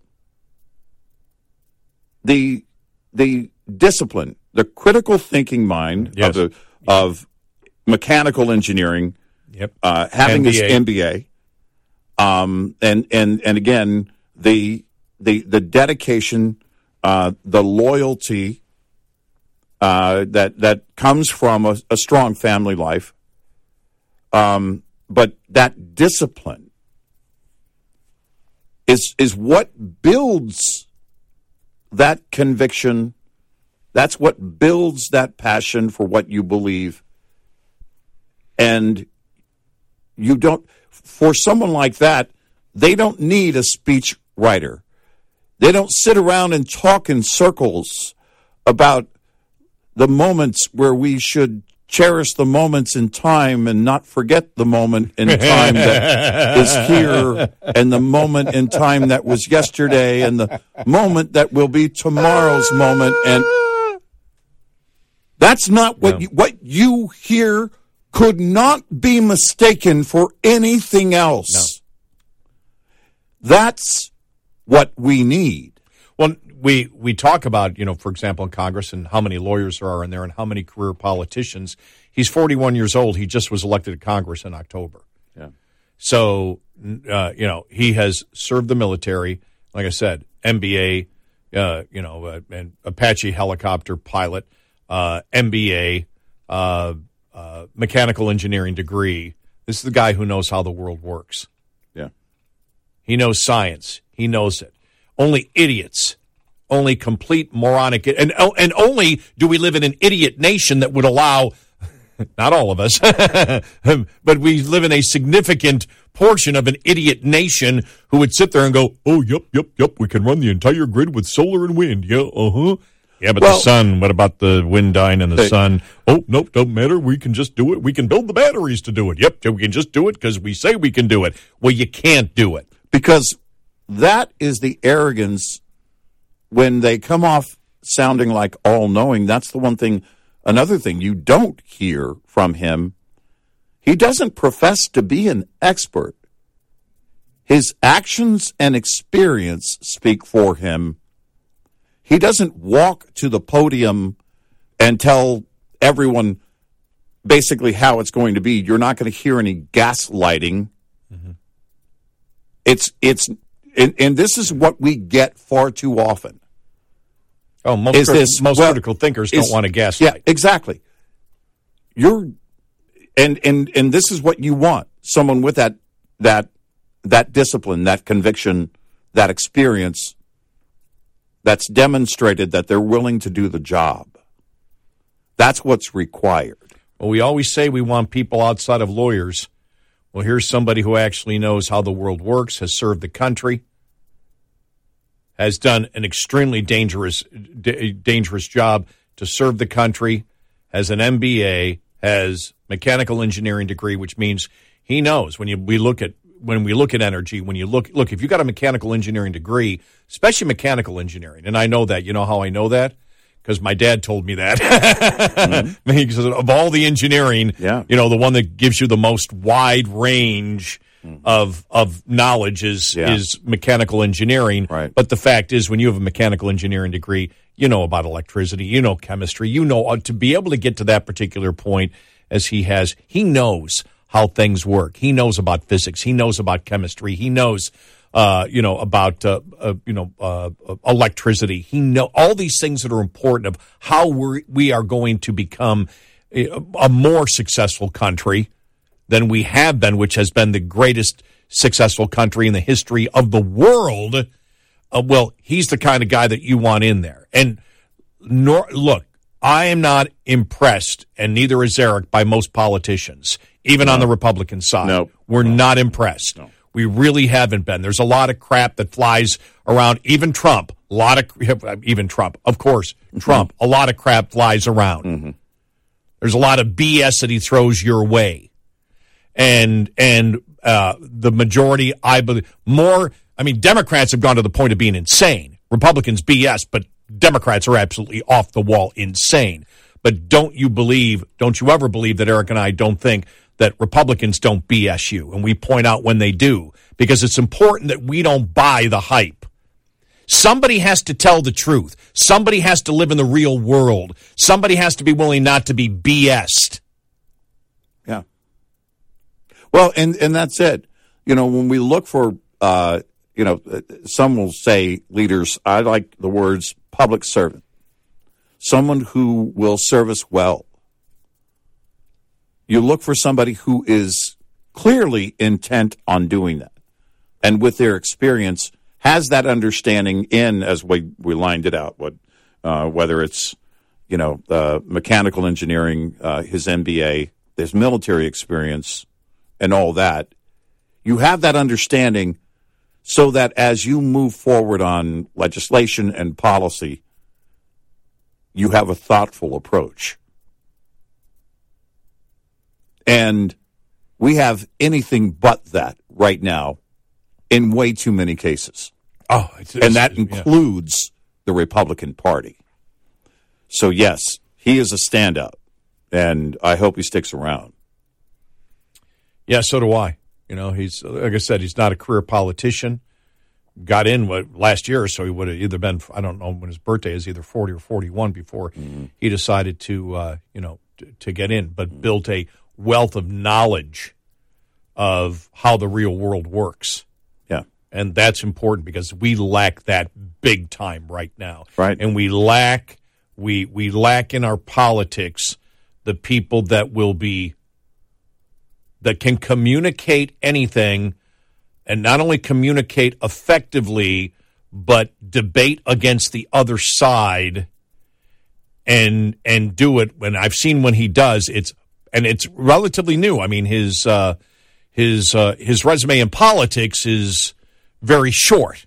Yeah. We're talking months here. Yeah, But every yeah, yeah. time I've seen him in any type of debate I'm like, "Oh man, this guy's just sharp." Yeah. He just has it. Yeah. Yeah. And And, I- and that's what you want. Well, you know why? When you're you're a pilot, Yeah. Apache Apache helicopter pilot. Imagine the war games and the things that he's been involved in. You got to think like that. Yeah. You've got to come up with decisions like that. You become an ex- a, a, probably one of the best kind of critical thinkers out there, which means you can you can decipher any argument out there, and boom, you've got it in the files of your brain, and boom, you can pound on it, and that's what you need to do. Yeah. And at that level, in those situations, your decisions have to be right. Yeah, exactly. Yeah, or you're dead. Yeah. So yeah, so yeah, uh, impressed by him. That's why I wanted to put the last caller on because I realized I hadn't said everything that I liked about him, about his background, and a lot of people may want to know about, you know. Um, well, because there there has to be a focus. Uh, there has to be a, a focus, you know, by the people, by the people who who vote, by the rank and file, on what the future of the party is. When someone Yeah. like Mitch McConnell talks about it, I'm like, give me a Yeah, break. yeah. You know, but when when we're talking about it, that's where it all starts and ends. And there has to be a drive for that. There has to be a demand for this type of leadership, this type of public servant in place. And, you know, I mean, at the age of 41, a bright future ahead. Yeah, you, so you may want to check out uh, Representative Wesley Hunt. Yeah. who we played last hour. Yeah. and we talked about you know gun control, but Yep. just yeah, uh, great future ahead. Yep. great future For sure. Eight six six ninety red eye. Coming up, more with Gary McNamara and Eric Harley. It's Red Eye Radio.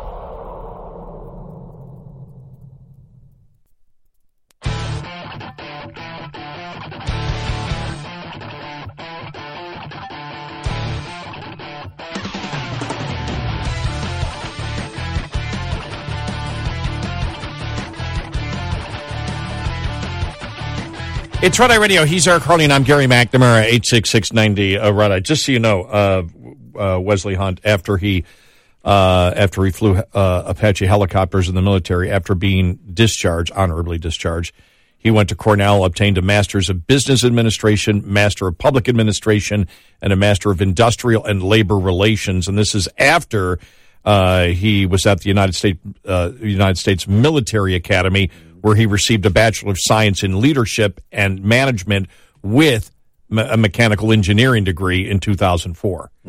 So I just uh, important to understand. I mean, it's it's like after he got out. I mean, he wanted to know a lot of different things. So that's what you want. People always say, "Well, we want somebody who you know has a wide knowledge of everything." We're sick and tired of lawyers just serving in Congress. Well, Wesley Hunt is the kind of person people have been screaming for, right? Yeah. So we'll Definitely. see. We we'll see where he goes in the future. Well, as you just said, he goes. We need somebody like that. You need. We need. We've talked about the media. We've talked about the fact of the lack of critical thinkers in the media. For example, that that uh, uh, if if you and I are sitting in there and the and the White House press corps says yes, and the president or not the White House press corps, but Karine Jean Pierre says, well, yes, and the president says we will be all solar and wind by 2020 by 2034 or whatever. We'd say, well, that's idiotic. We look at well, that's absolutely idiotic. You can't do that by science. Well, he believes that you can. Well, I don't care whether he believes you can. You don't know what you're talking about, and neither does he. And that's what you need in the the press. You need that in politics. You. I can't believe I'm saying this. You need people that know what the hell's going on. There's a wide scientific consensus that there is absolutely no way to make it happen. Right. And and we don't have that. Are those questions? And if the questions aren't asked, and people just go along with it, oh, okay, sounds good to me. Yeah. No, I, I forget who it was. Um, But that's over you- the last couple of days. Uh, uh, one, the mainstream media focusing on the whole uh, lithium and cobalt mines and slave labor and all of that, but then talking about how it's also supply wise not possible. The mining, Right. It is impossible. It, Right. would be impossible. And, and as you you were saying, this was gets us to the point where Don Lemon, as we Yeah. had we played the audio cut, actually sits there and they all get around all the meeting. That okay, let's ask all these uh, experts from the NTSB and Mary Schiavo. Was she was former inspector general, or I believe it was of the FAA or whatever it was. You know these uh, these the best experts that we have on plane crashes, and uh, we're all sitting around a table. We're all clueless. Let's ask. Somebody sent us an email. Could it have been a black hole? Yeah. that took down the Malaysia airline. Yeah. Okay, let's all sit there. Okay, do you have the graphics set? All right. Well, I mean, this may be absurd. Well, is it absurd? Uh, Could it have been a black hole? Think Yeah. about the idiocy that the the amount of ignorance and idiocy that existed that day at CNN. And it surrounds us every single day. Yeah. because we're surrounded by people who don't go out and seek the knowledge, who don't pursue uh, the that type of degree or that type of experience where you learn how things actually work. And they have no interest. No, they don't. In how things let throw out the narrative that sounds good. Right. Yeah, and exactly. If, and if we're clueless and ignorant, Yeah. it doesn't matter. We can still virtue signal that we care more than you. Yeah.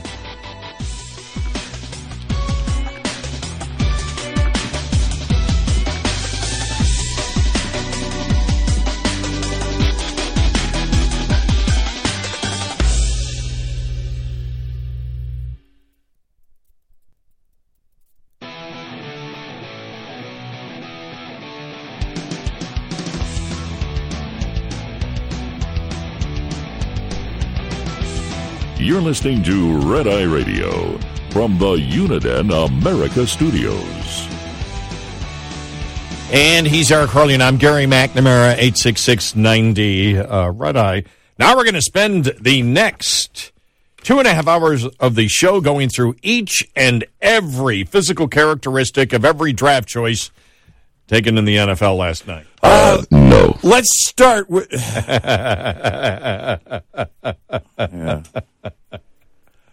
I don't care. It was no. It was the. I, uh, will say this: the only thing to me that's even close to being anything of interest, watching a young person basically graduate into the NFL. That's kind of cool. Good luck to them. Yep. I can see where their families and you know um, a friend of ours and colleague was close to uh, a, a person that went into uh, LT that went into the NFL and and played. Uh, I don't know. Did he play ten years, Tomlinson?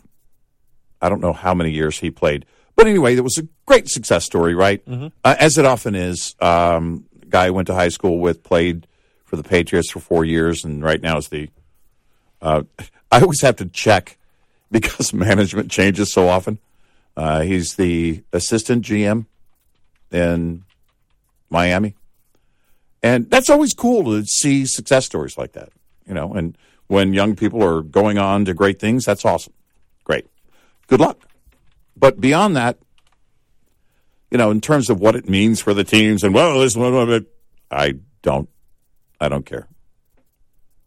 I I just don't care because you said it years ago. Draft day isn't the game.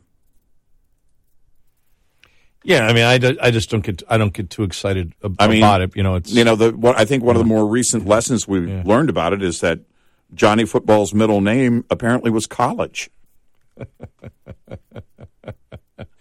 You know what kind of story I like? Hmm. The story that was out earlier this week. A guy by the name of uh, Drew Maggie, Hmm. who uh, was in has been in the minors for 13 years, Mm-hmm. and he was in the minor leagues for the uh, the Pirates. Yeah. and got called up earlier this week. Oh wow. First time ever. Yeah, He's been yeah. called up to the Yeah. to the majors. Yeah. I mean, that's almost like what was the movie? The uh, the rookie. Yeah. Yeah. The rookie. What was Right. it? Uh, Jim Morris. Hmm. Yeah, Jim Morris, who was the the Disney movie. And by the way, the day that if you've ever seen the movie The Rookie, and I, what's the actor that's in it? I can't think of it. Oh, Quaid. yes, yes, Dennis, Mm-hmm. Dennis Quaid in there. Uh, I was there the night they filmed that mo- the the scene at uh, the uh, Arlington ballpark. Yeah. Right. I was, in fact, I was when you see him. I was in. I was right there in the tunnel of the dugout when he comes. I thought it was going to be in the movie, and it didn't. Sh- and I wasn't dressed up. I was just, you know, hidden back there, Right, right. uh, just standing there in the dugout, and all the actors were there. When he remember when he strikes out the the guy and comes running off the field and into Mm-hmm. the dugout. I was right there in the tunnel of the dugout, Mm. and the cameras are right there. And I went, I may be in this movie, and Mm-hmm. I just they they cut it out. I mean, they were but when he came, but we were there. That that happened like at three in the morning. I finally left. We left like three thirty or four in the morning. Mm. Yeah. because it was after a Rangers game, Right. and the whole thing there where he, you know, was like uh, I think it was a seventh inning stretch in the game, and the rookie where he's you know he's uh, in the bullpen throwing, then he comes running out. And they set up a track right in this. I mean, they did this in like two minutes. They set up a track you know, for a camera that when you know, uh, and and then you know the uh, the guy uh, you know holding the camera and the other guy on the track following him all the way out from the the uh, the uh, the uh, the bullpen uh, all the way that was in the outfield all the way to the pitcher's mound. Hmm. And then everybody's sitting there clapping. You're, you know, you're told to clap and Mm-hmm. do all that. Then afterwards, about well, I don't know, two, three thousand people stayed. So, and they all told them to come down, you know, near the field, and they all were sitting right there. But uh, it's that kind of story. I mean, Jim Jim Morris wasn't in the minors, so he was called up. I mean, he was in the minors for a part of a season, but they discovered him, you know, as, as a high school teacher. Yeah. and he did it just as a dare, Right. You know, because he was a high school football co- or high school Mm. baseball coach, and they said if we win the sectionals, you've got to try out. And he did. He actually made it. I think it was in Mm-hmm. Yeah. like for two years, two and a half. Yeah, those years. those stories Those are stories are great. interesting. But a guy's Yeah. 13 seasons in the minors and then gets Yeah. called up, and I saw the video of it, Mm. and you could just tell. I mean, he was just psyched. Because come on, you're imagine year seven or eight in the minors, and you've never been called up once. You never think you're being called up ever. Yeah, you probably resigned to the fact that you'll always play in the minors. Yeah. And so to, that's that's a kind of story. But the draft, I mean, everybody gets excited. I mean, it's like, oh, I don't. It's like whatever. Unless you draft a, you know, unless you you're in one of those drafts where you draft a great quarterback. Yeah. You know, and you Right. know it's going to be a quarter. The odds are like, okay, the odds are eighty to twenty. This guy's going to get us into the playoffs for the next ten years in a row. Yeah. Other than that, unless it's like, it's Johnny's football, but yeah. well, yeah, but I think we, we all might have doubted that one a little bit. Mm. And even that isn't a guarantee when you draft a quarterback. Never is. It's all about the game. It's all about how you perform on the field when you finally get there and how you improve and gel with the team and everything else. You know, it's a it's a team sport. It's again, it's interesting and exciting for those young players. Oh, But I got to tell you what I did yesterday. Hmm. So I'm sitting at home and I look at my email, yeah, and I got an email from the Buffalo Sabres okay. to do a survey of my satisfaction. Now, I haven't gone to a game in, oh, I don't know, a few years Right. because of COVID and everything else. But So I it's a survey of all fans or anybody who's bought a ticket in the past. I, I don't know. Hmm. But they, or if you've ever subscribed to, you know, NHL Center Ice, whatever. And it asked me what I thought about the team and then general comments at the end. And I gave a general comment at the end, and you know what it was about? I said, I only have one negative comment, and it's keeping me from going to games in the National Hockey League. And it's your support of the radical transgender movement. And I wrote the entire thing hmm. that I that I've said on the air. Yeah. Said you're promoting. You may not know it, but you're promoting the sexism and misogyny of the radical transgender activist movement and the mindset of child abuse. With, and I'm sure who's ever somebody's getting, somebody's going to get this. You know, some, Yeah. some intern's going to. I'm sure the 24 year old who's responsible for sorting those is going to keep that one. I just like they're going to go, "What's this?" but I just, you know, I, and I just said I will not be going to a game until you change your, policy because it's reprehensible. Mm-hmm. And I said, but I like the management and everything of what you're doing with the team and everything else, but this is basically unacceptable. Mm-hmm. So yeah. I did that. I figured, why not? They sent me an email. What do you think? Have All we right. seen I'm numbers on you. attendance in, you know, uh, since all that began? Well, the NHL's been doing fine, I think. Hmm. Remember, th- this year was the year of the protest. Remember, there's there's scuttlebutt. They're not going to do it anymore. They're not going to do Pride Night anymore. And that was my point. With I didn't mention Pride Night. I just mentioned Right. because their their embrace of Pride Night also embraces the radical transgender activist movement. They're one and the same. Right. And that was the point. I just focused on the radical transgender, you know, uh, uh, movement Right. and uh, which is, as we've said before, uh, sexist, misogynist. Except if you've seen, uh, who was it? Lia Thomas came out and said that the feminists that are now coming out against the liberal, radical, transgender activist movement that they're misogynists. Ah, yes. So now the new definition of misogyny is if you're a biological woman who is upset that a male is defining what a woman is so the male can compete against the biological woman, well, then you hate women because you hate the man who wishes to be a woman. Yeah. That's pretty much where we are. That's where we are. Like, Yeah. And I said, I go, look, I said, we live in a society that, you know, is pretty live and let live. And even doesn't matter, as I've stated before, it doesn't matter what I think. It doesn't matter what I personally think. Uh, what do you personally think? People have asked me that a couple times. It doesn't matter what I think. No. It matters, you know, where, where I believe government intrusion should stop.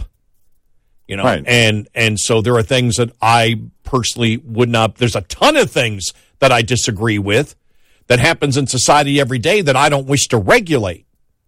That I that I believe are negatives towards society and or immoral. But it doesn't matter what I think.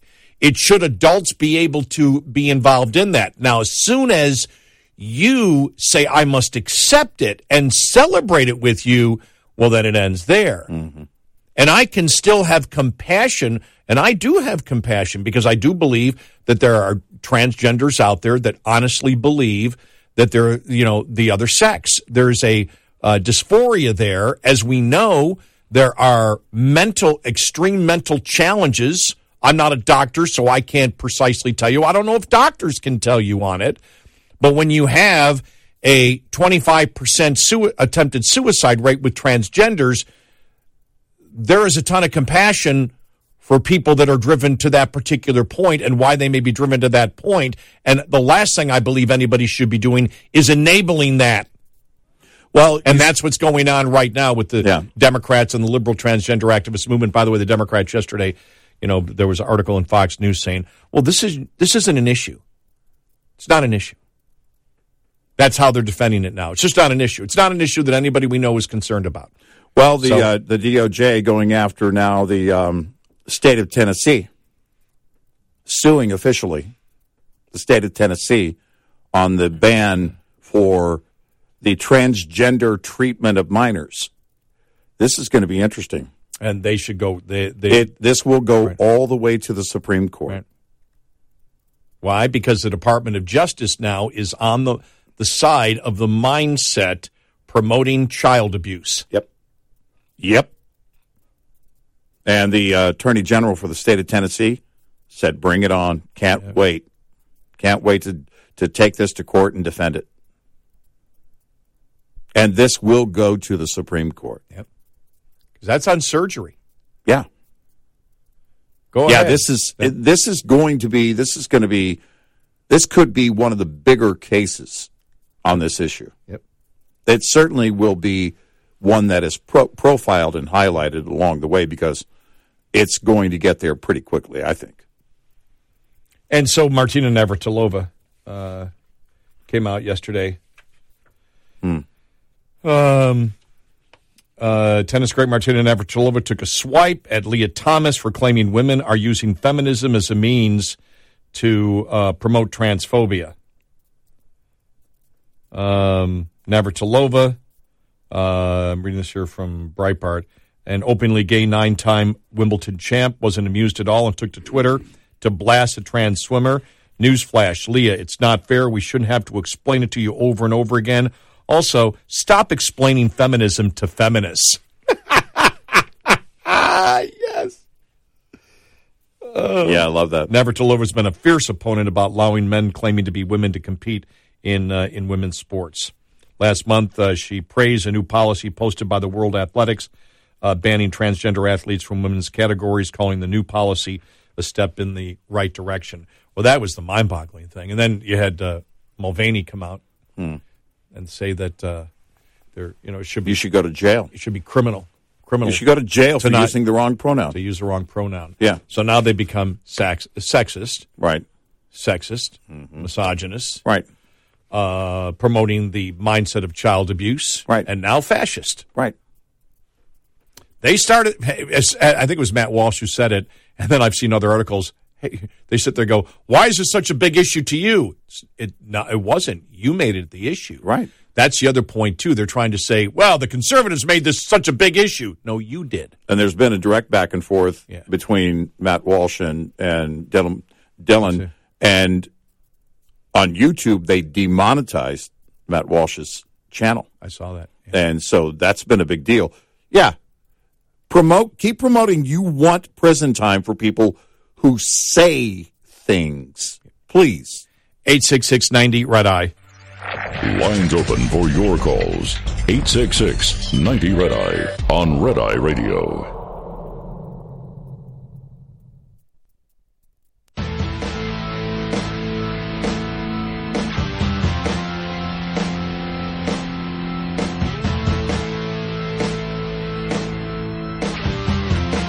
It's Red Eye Radio. He's Eric Harley, and I'm Gary McNamara, 86690 Red Eye. I just watched the uh, video of that ball player have his uh, first uh, bat for Pittsburgh on uh, Wednesday night. It's uh, Drew Maggi. I said Maggie, so it's Okay. Maggi. Yeah. So I they pronounced it. He's he struck out though. In his first Way to go. on, on Wednesday. Well, but he, he got he, he he got in. I would have done better. I would have hit a home run. Well, clearly. clearly. Uh, coming up here, we do have uh, some uh, some new polling uh, uh, out there. This is really an interesting poll. Majority believe Biden family received millions from the Chinese government linked sources. Whoa, Yeah. that's really interesting. Get to that and more on the way.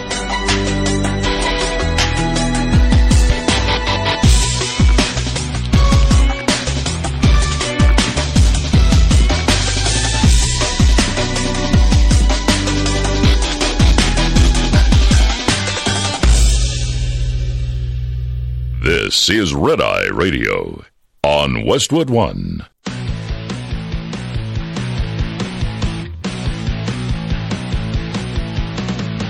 Now, it's Red Eye Radio. Gary McNamara and Eric Harley talk about everything from politics to social issues and news of the day. Whether you're up late or you're just starting your day, welcome to the show. From the Uniden America Studios, this is Red Eye Radio. All across America and around the world, we are Red Eye Radio. He is Eric Harley, and I'm Gary McNamara. Good morning. Download our Red Eye Radio app today. Listen when and where you want if you can't listen live overnight, like right now. All right, so here we go. Some uh, polling here. A majority of registered voters believe Joe Biden's family received millions of dollars from Chinese government link sources. Now, there's different polling out there. The majority of Americans have for a while believed that the Biden family has enriched themselves, Right. You know, by and and the, so that's a general question, which It means didn't focus on sources of the enrichment. right. It didn't focus, for example, on one specific thing like the Chinese. Uh, a Wednesday Harvard uh, CAPS Harris poll found uh, on April 17th. This is from Breitbart House Oversight Committee Chair James Comer announced that a total of nine Biden family members may have profited from the family's international business scheme, six more than previously reported. Those currently identified on the payroll are Hunter Biden, James Biden, Biden and uh, Hallie Biden, and a fourth unidentified Biden. And then by the time we got to a couple of days ago, three more were added in there. Collectively, the uh, the identified Biden family members have received 1.3 million from a Biden associate, who uh, was wired 3 million from a Chinese energy company two months after Joe Biden left the vice presidency. Well, that's that's just the one. That is in totality. That's the one that they've identified. Uh, the poll asked respondents, "Do you think the Biden family received millions of dollars from sources related to the Chinese government, or is that a false story?" Over 56% said the Biden family did receive money from sources linked to the Chinese government, while 44% said it did not receive money. The majority of independent voters, 55%, uh, believe the Biden family received funds. 45% said it did not. Among Democrats, 68% said it was a false story. 32% said the Biden family received funds tied to the Chinese government. Republicans overwhelmingly, 81%, believe the Biden family received the funds. 19% do not believe the story.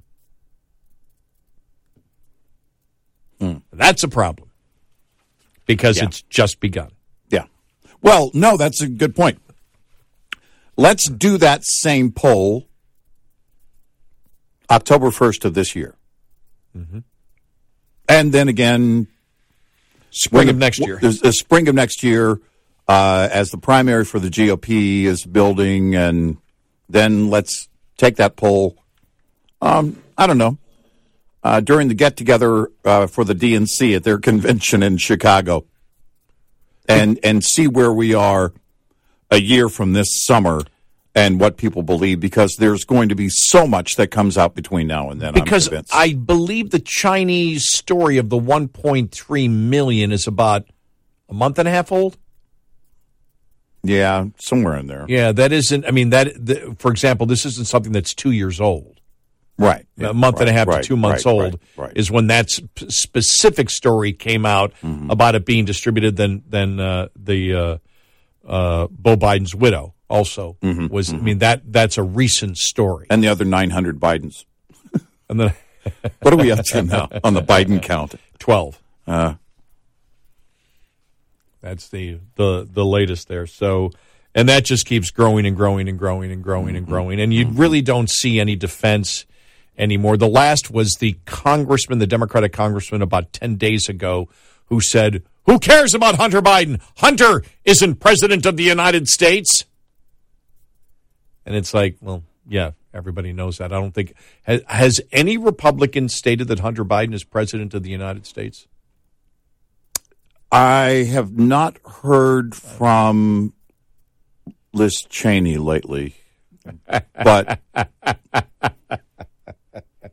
I said Republican. you would have to be delusional to say it. So, no. I didn't see where Mitt Romney voted against the AI thing. I did see that. I did see the story that said Mitt Romney hinting he may endorse Joe Manchin. Oh, please.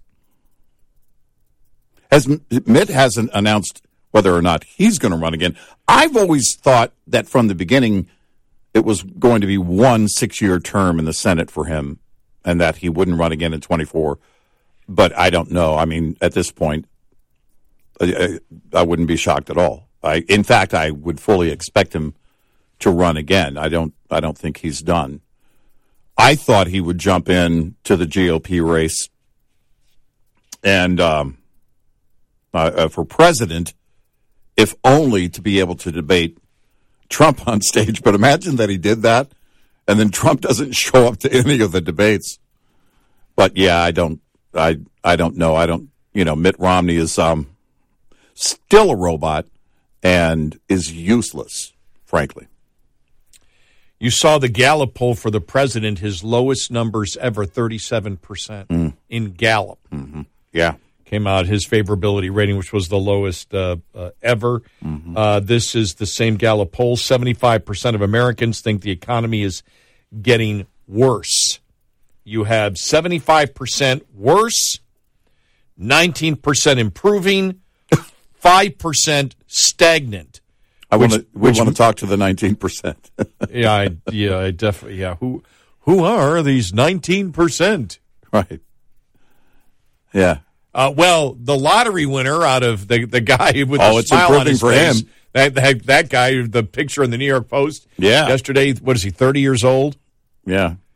He was. He had a smile. Oh man. Bought a actually, and and you said it. He's actually doing some smart things. Couple of because things he's if- done if- right. If, you're buy, he bought two homes, and so you're not blowing it on gambling. if you if you buy the homes like he's buying a couple of homes in California, then that's going to hold, if not increase in value over the years.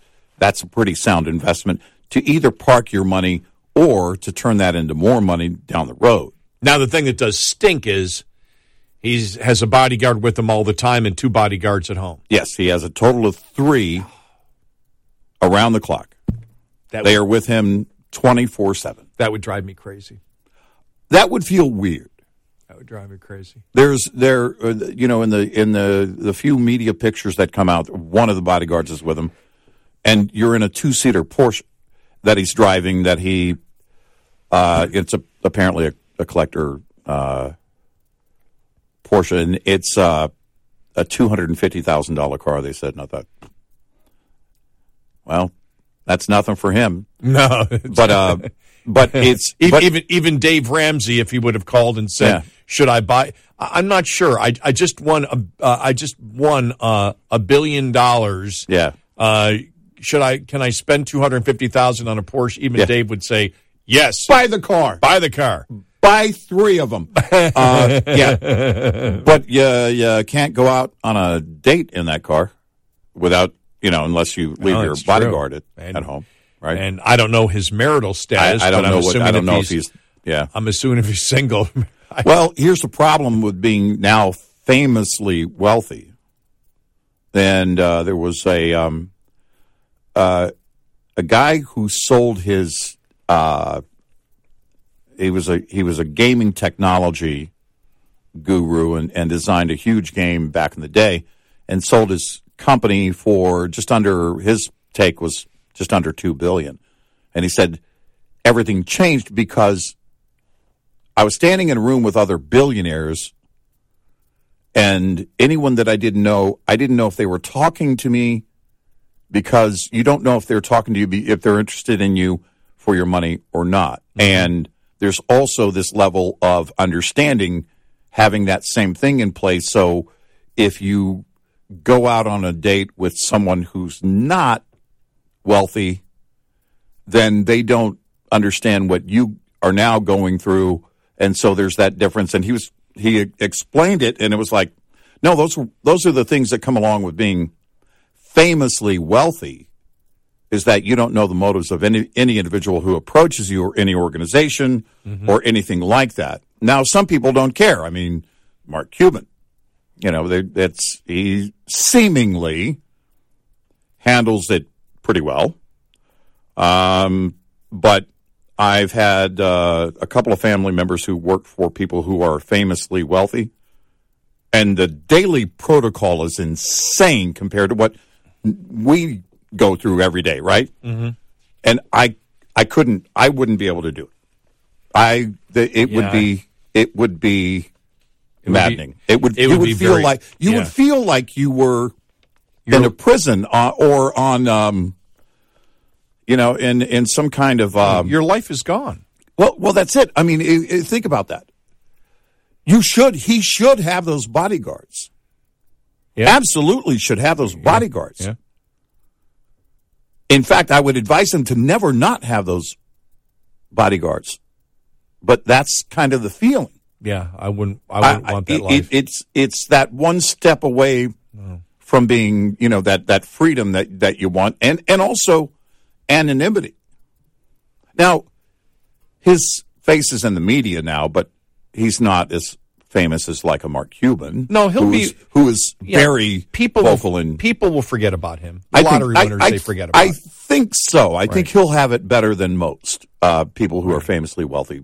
But it's still a. Um, I have a friend or knew a person uh, years ago who won a small, a much smaller amount, eight million, and immediately, uh, within 24 hours, had to shut their phone off. Uh, this was before cell phones, and had to move, had to leave. wow. Yeah. Th- Well, that's when eight million was actually It was a decent amount it of money It was before actually inflation. Worth, it, it was worth it, it was worth people bothering you for. Yeah. now it's like, oh, eight million? Oh no, no. You know? Do you know? Do you happen to know the number of the guy who won the billion? eight million, please.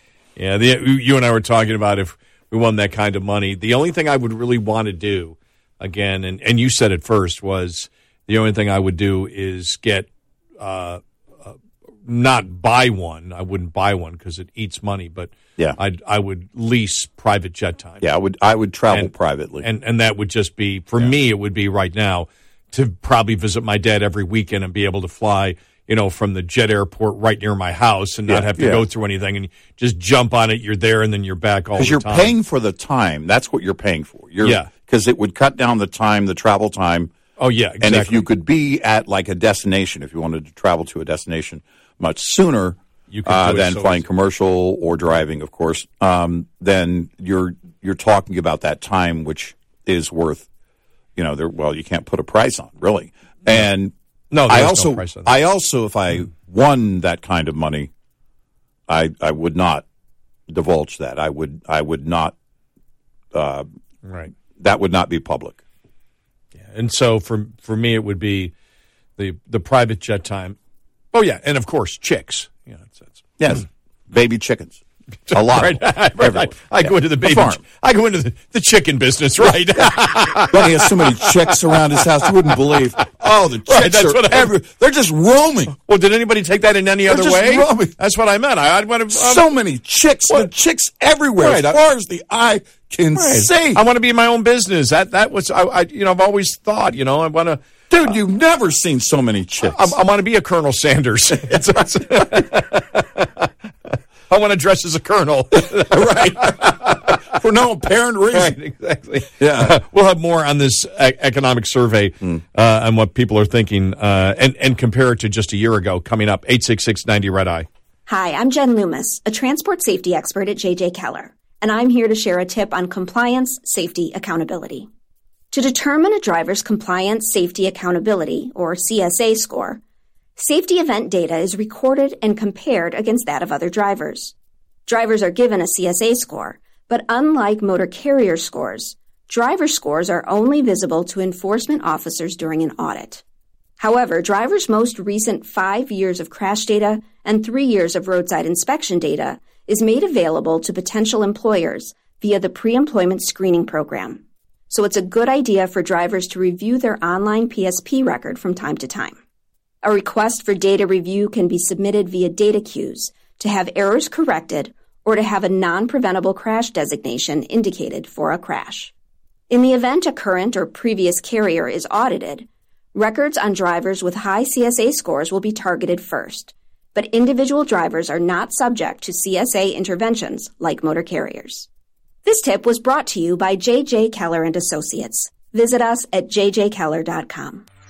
Get in touch with Red Eye Radio toll free at 866 90 Red Eye.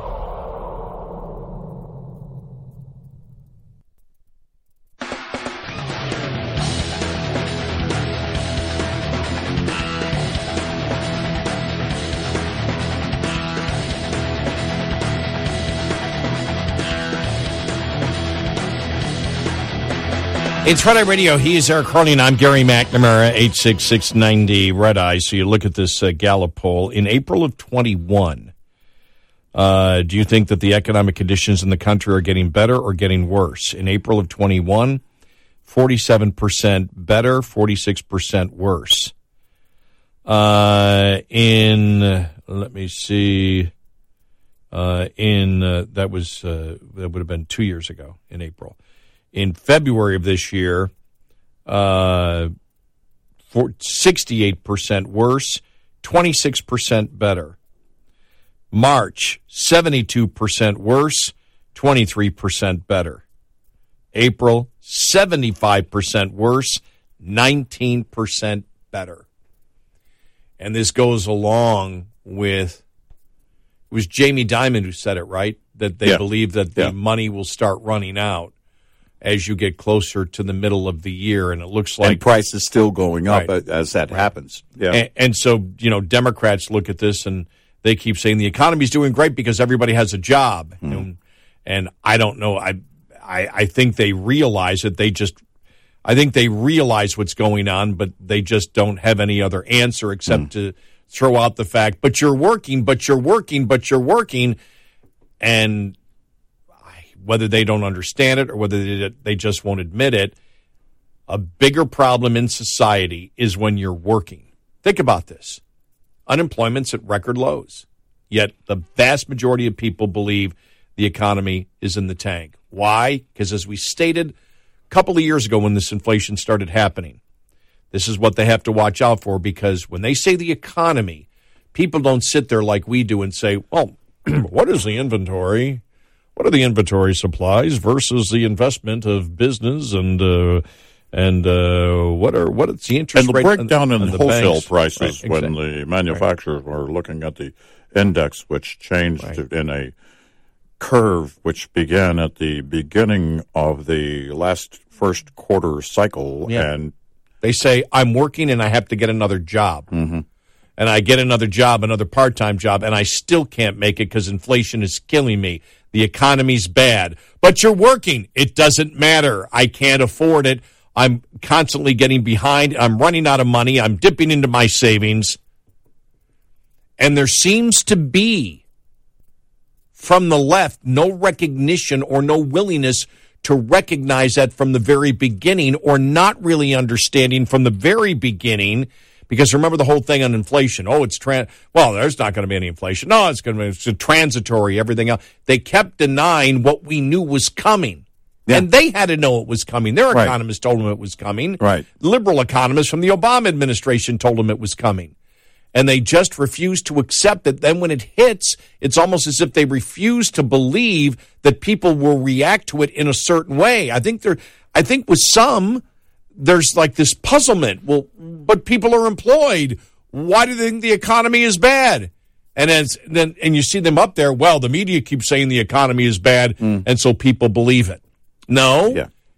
If the media was saying the economy was bad and people were doing great, they would know the difference. Yeah. Right. They would say, "No, I'm doing great." Yeah, because it's based on your individual financial situation. That's how you judge what the economy is doing.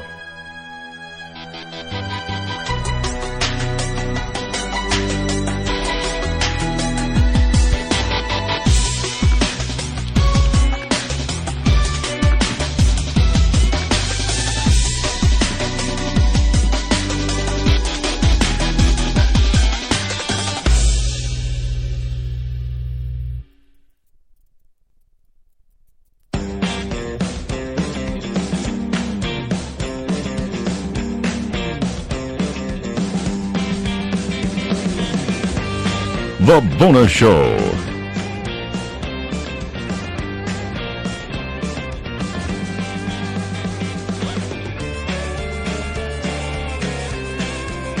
It's Red Eye Radio. He's Eric Harley, and I'm Gary McNamara, 86690 Red. You know, just uh, uh, audio coming up here on, on the economy in just a second, and the GDP numbers from from uh, yesterday, and we'll hear from uh, Larry Kudlow, uh, former uh, advisor to to Trump economic advisor to uh, Trump. Mm. But this, the you know the worst thing I saw yesterday, and this was on LinkedIn, mm. and this was you know some of the Disney layoffs. Yeah, and it was somebody who I think it was somebody who either was working. It was somebody who was on LinkedIn was was you know it, it showed they're working for Disney. So I don't know if they were part of the getting laid off or what. Mm. But uh, it was like, if you need any help, please give me a call. Please give me a call. Please give me a call. And the first comment afterwards was from somebody from Uber. Well, we can help if you're looking for a job. I went, oh, man. Hmm. Oh, that was, it was the first comment afterwards. Hmm. It was Uber attempting to recruit Disney workers on LinkedIn. Yeah. Wow. Yeah. It was like, I just shook my head going, okay. And I didn't read the comments. I, I, I don't know if I want to read the hmm. comments. Mm that appeared after that. But hmm. uh, just thought I would uh, mention that something I saw on social media yesterday. Uh, all right, I want to play this because a lot of people are saying, okay, you know, we we saw the GDP numbers, uh, one point one percent growth. Interesting here because Kudlow breaks it down what it's been the last five quarters. When you actually look at the average in the last five quarters, and really explains what what uh, you know stagflation uh, is. Uh, on uh, from on Fox News last night. Here we go. We're running uh, little less than 1% growth, all right, and the inflation rate is about 6%. This is the last five quarters. So, starting with Biden's first full year in office, which was 2022 last year, right?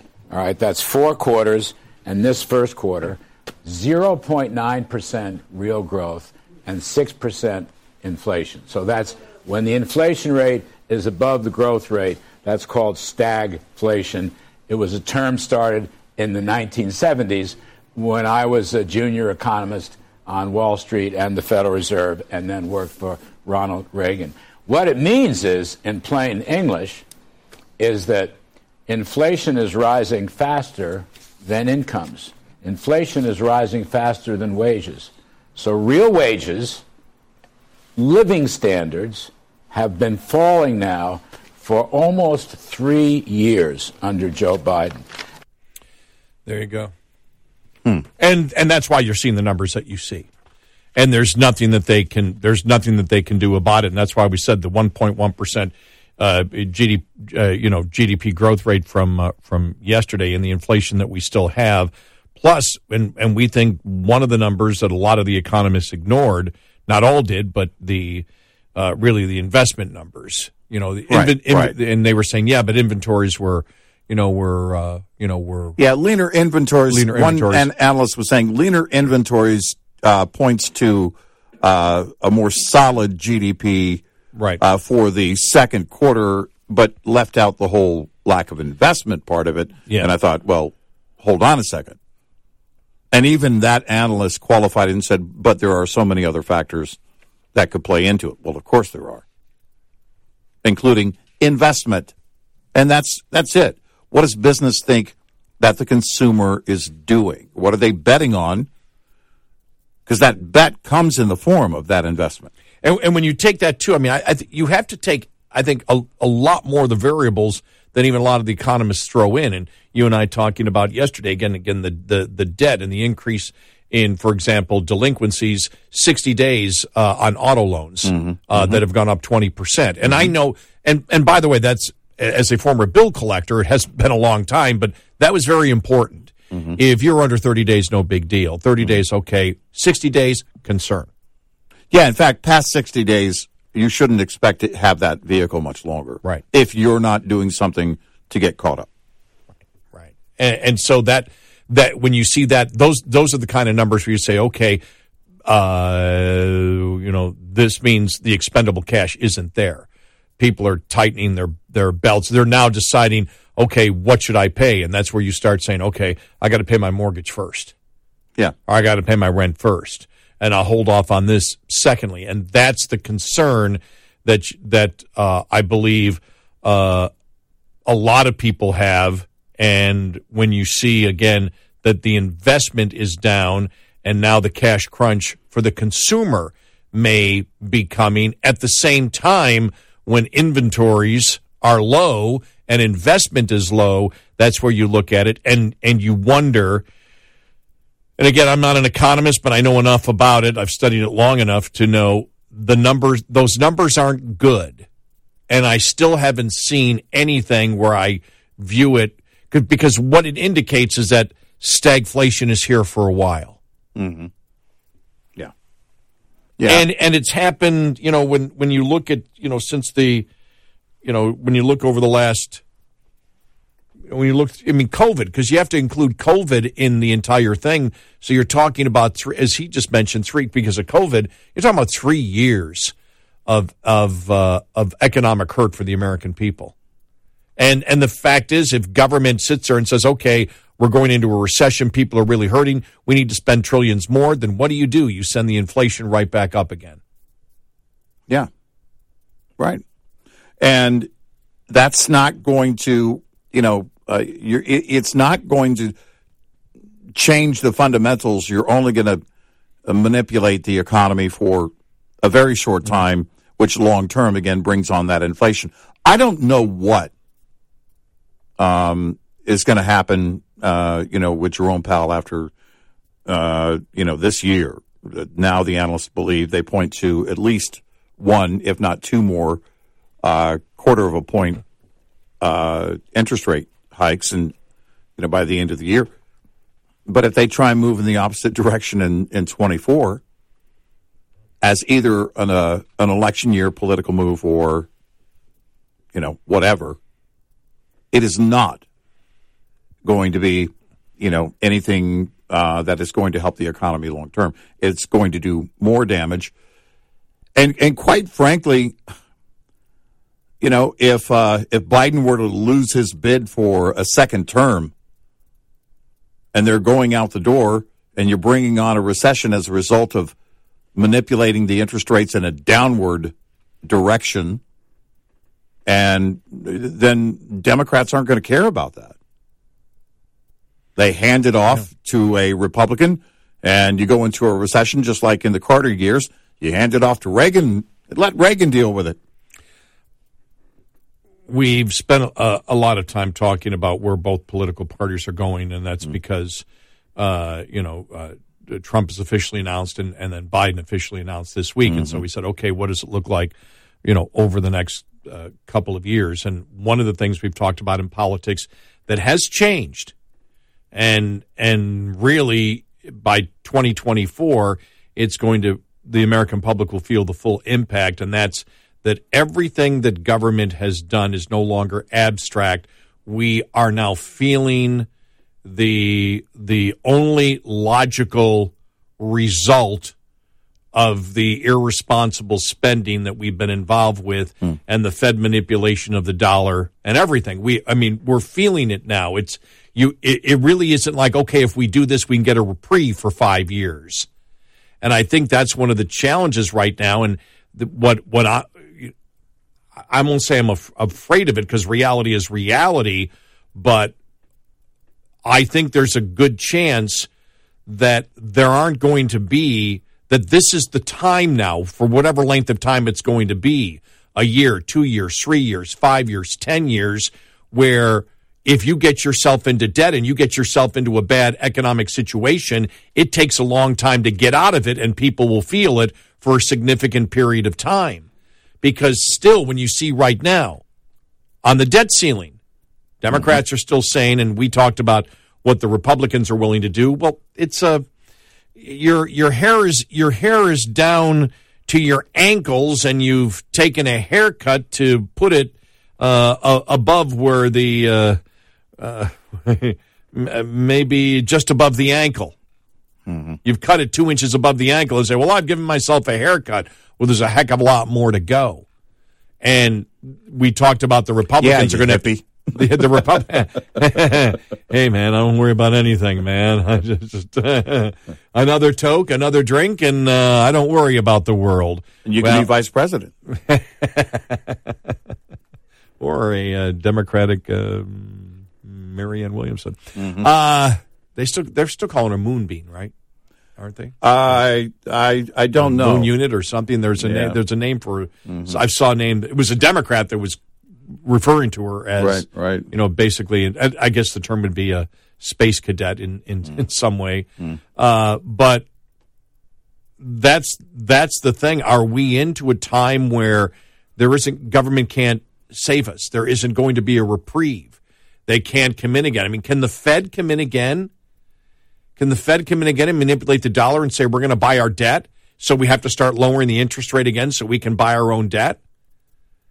I mean, we're in. It's almost as if we're in this financial death spiral that we're not going to get out of. Well, because know, I don't know how you get out of it, Eric. I don't know how there comes to a point in debt where you can't. You you there there there is no reprieve. if because- you're, if you're someone like Elizabeth Warren, you're rooting for the banks to fail so that government can have more control ultimately. We go in and we help them and then on the tail end of that we impose so much legislation and rulemaking uh, and regulations uh, that we basically are, are taking more and more control of them. Um, but also that then we point to the Fed and build the political pressure for the Fed to reverse the interest rates, which will further drive the economy into a crisis, which is exactly what Democrats mm-hmm. want.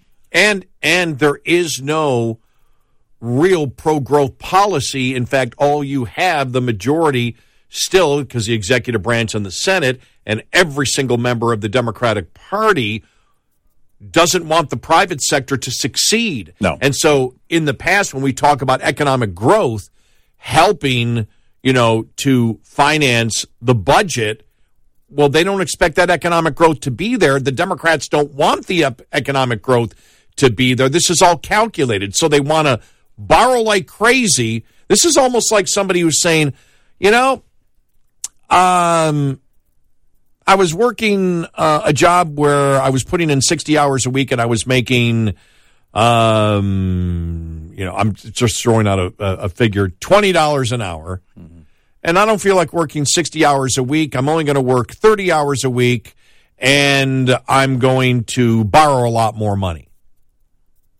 That seems to be what the Dem- and I'm already in a place where I can't even pay the interest you know, that I that I owe, but I'm going to work a lot less hours, and that's what I mean. But they don't want to grow the economy. They don't want to grow the the number of dollars coming in. They don't want to expand the economy, yet they want to borrow more debt, and that seems to be the philosophy of the Democrats today by stating the fact that oh no, the investments come from the government. Because when you think about it, the entire Inflation Reduction Act, you saw yesterday, Karine Jean Pierre was said, my God, the CBO came out and said this isn't going to cost us 380 or 400 billion dollars over the next decade. This is going to cost us a trillion dollars. And she's like, well, that's really good because then we're spending more money on the investments that, well, what are the investments we need? The investments that they're investing in, all things that can't make a profit. It's all government throwing the money around to a business that can't make a profit on its own. So you're making yourself worth. You're not expanding the economy. You're just taking more dollars and borrowing more dollars at now a higher interest rate from the government to throw into industry that can't make a profit. Right. Over and over again. And over exactly. And so everything that they're doing, there isn't one thing they're doing that's wrong. They're doing everything wrong. And that's why I look at it and say, I don't know where the end game is. I don't see where the light at the end of the tunnel is if this philosophy is going to lead government. And we are in such dire straits where even if the Republicans get into office, I don't see any type of solution except major cuts.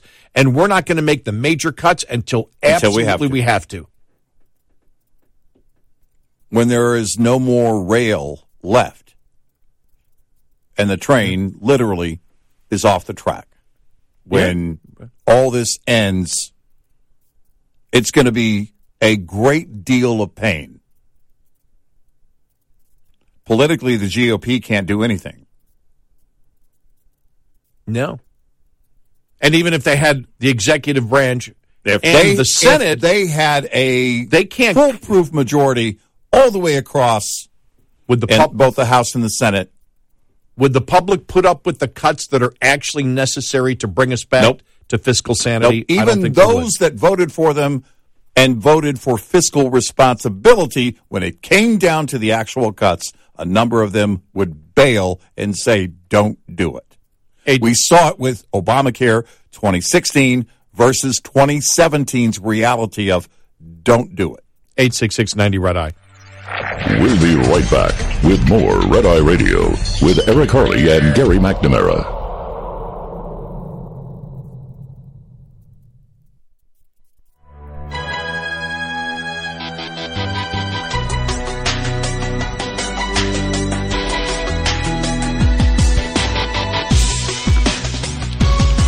It's Eye Radio. He's Eric Harley, and I'm Gary McNamara. More on inflation coming up.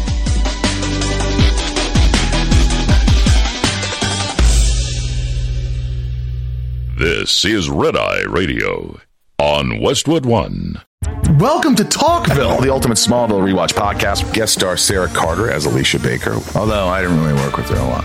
But Tom did, and they had some real big smoochy scenes. Yeah. Can we talk about that? Could there be any more sex? What was a three page makeout scene that just kept going? Good Lord. We get it. They have chemistry. Jump in now or catch up on any of the past seasons of Talkville on YouTube or wherever you listen.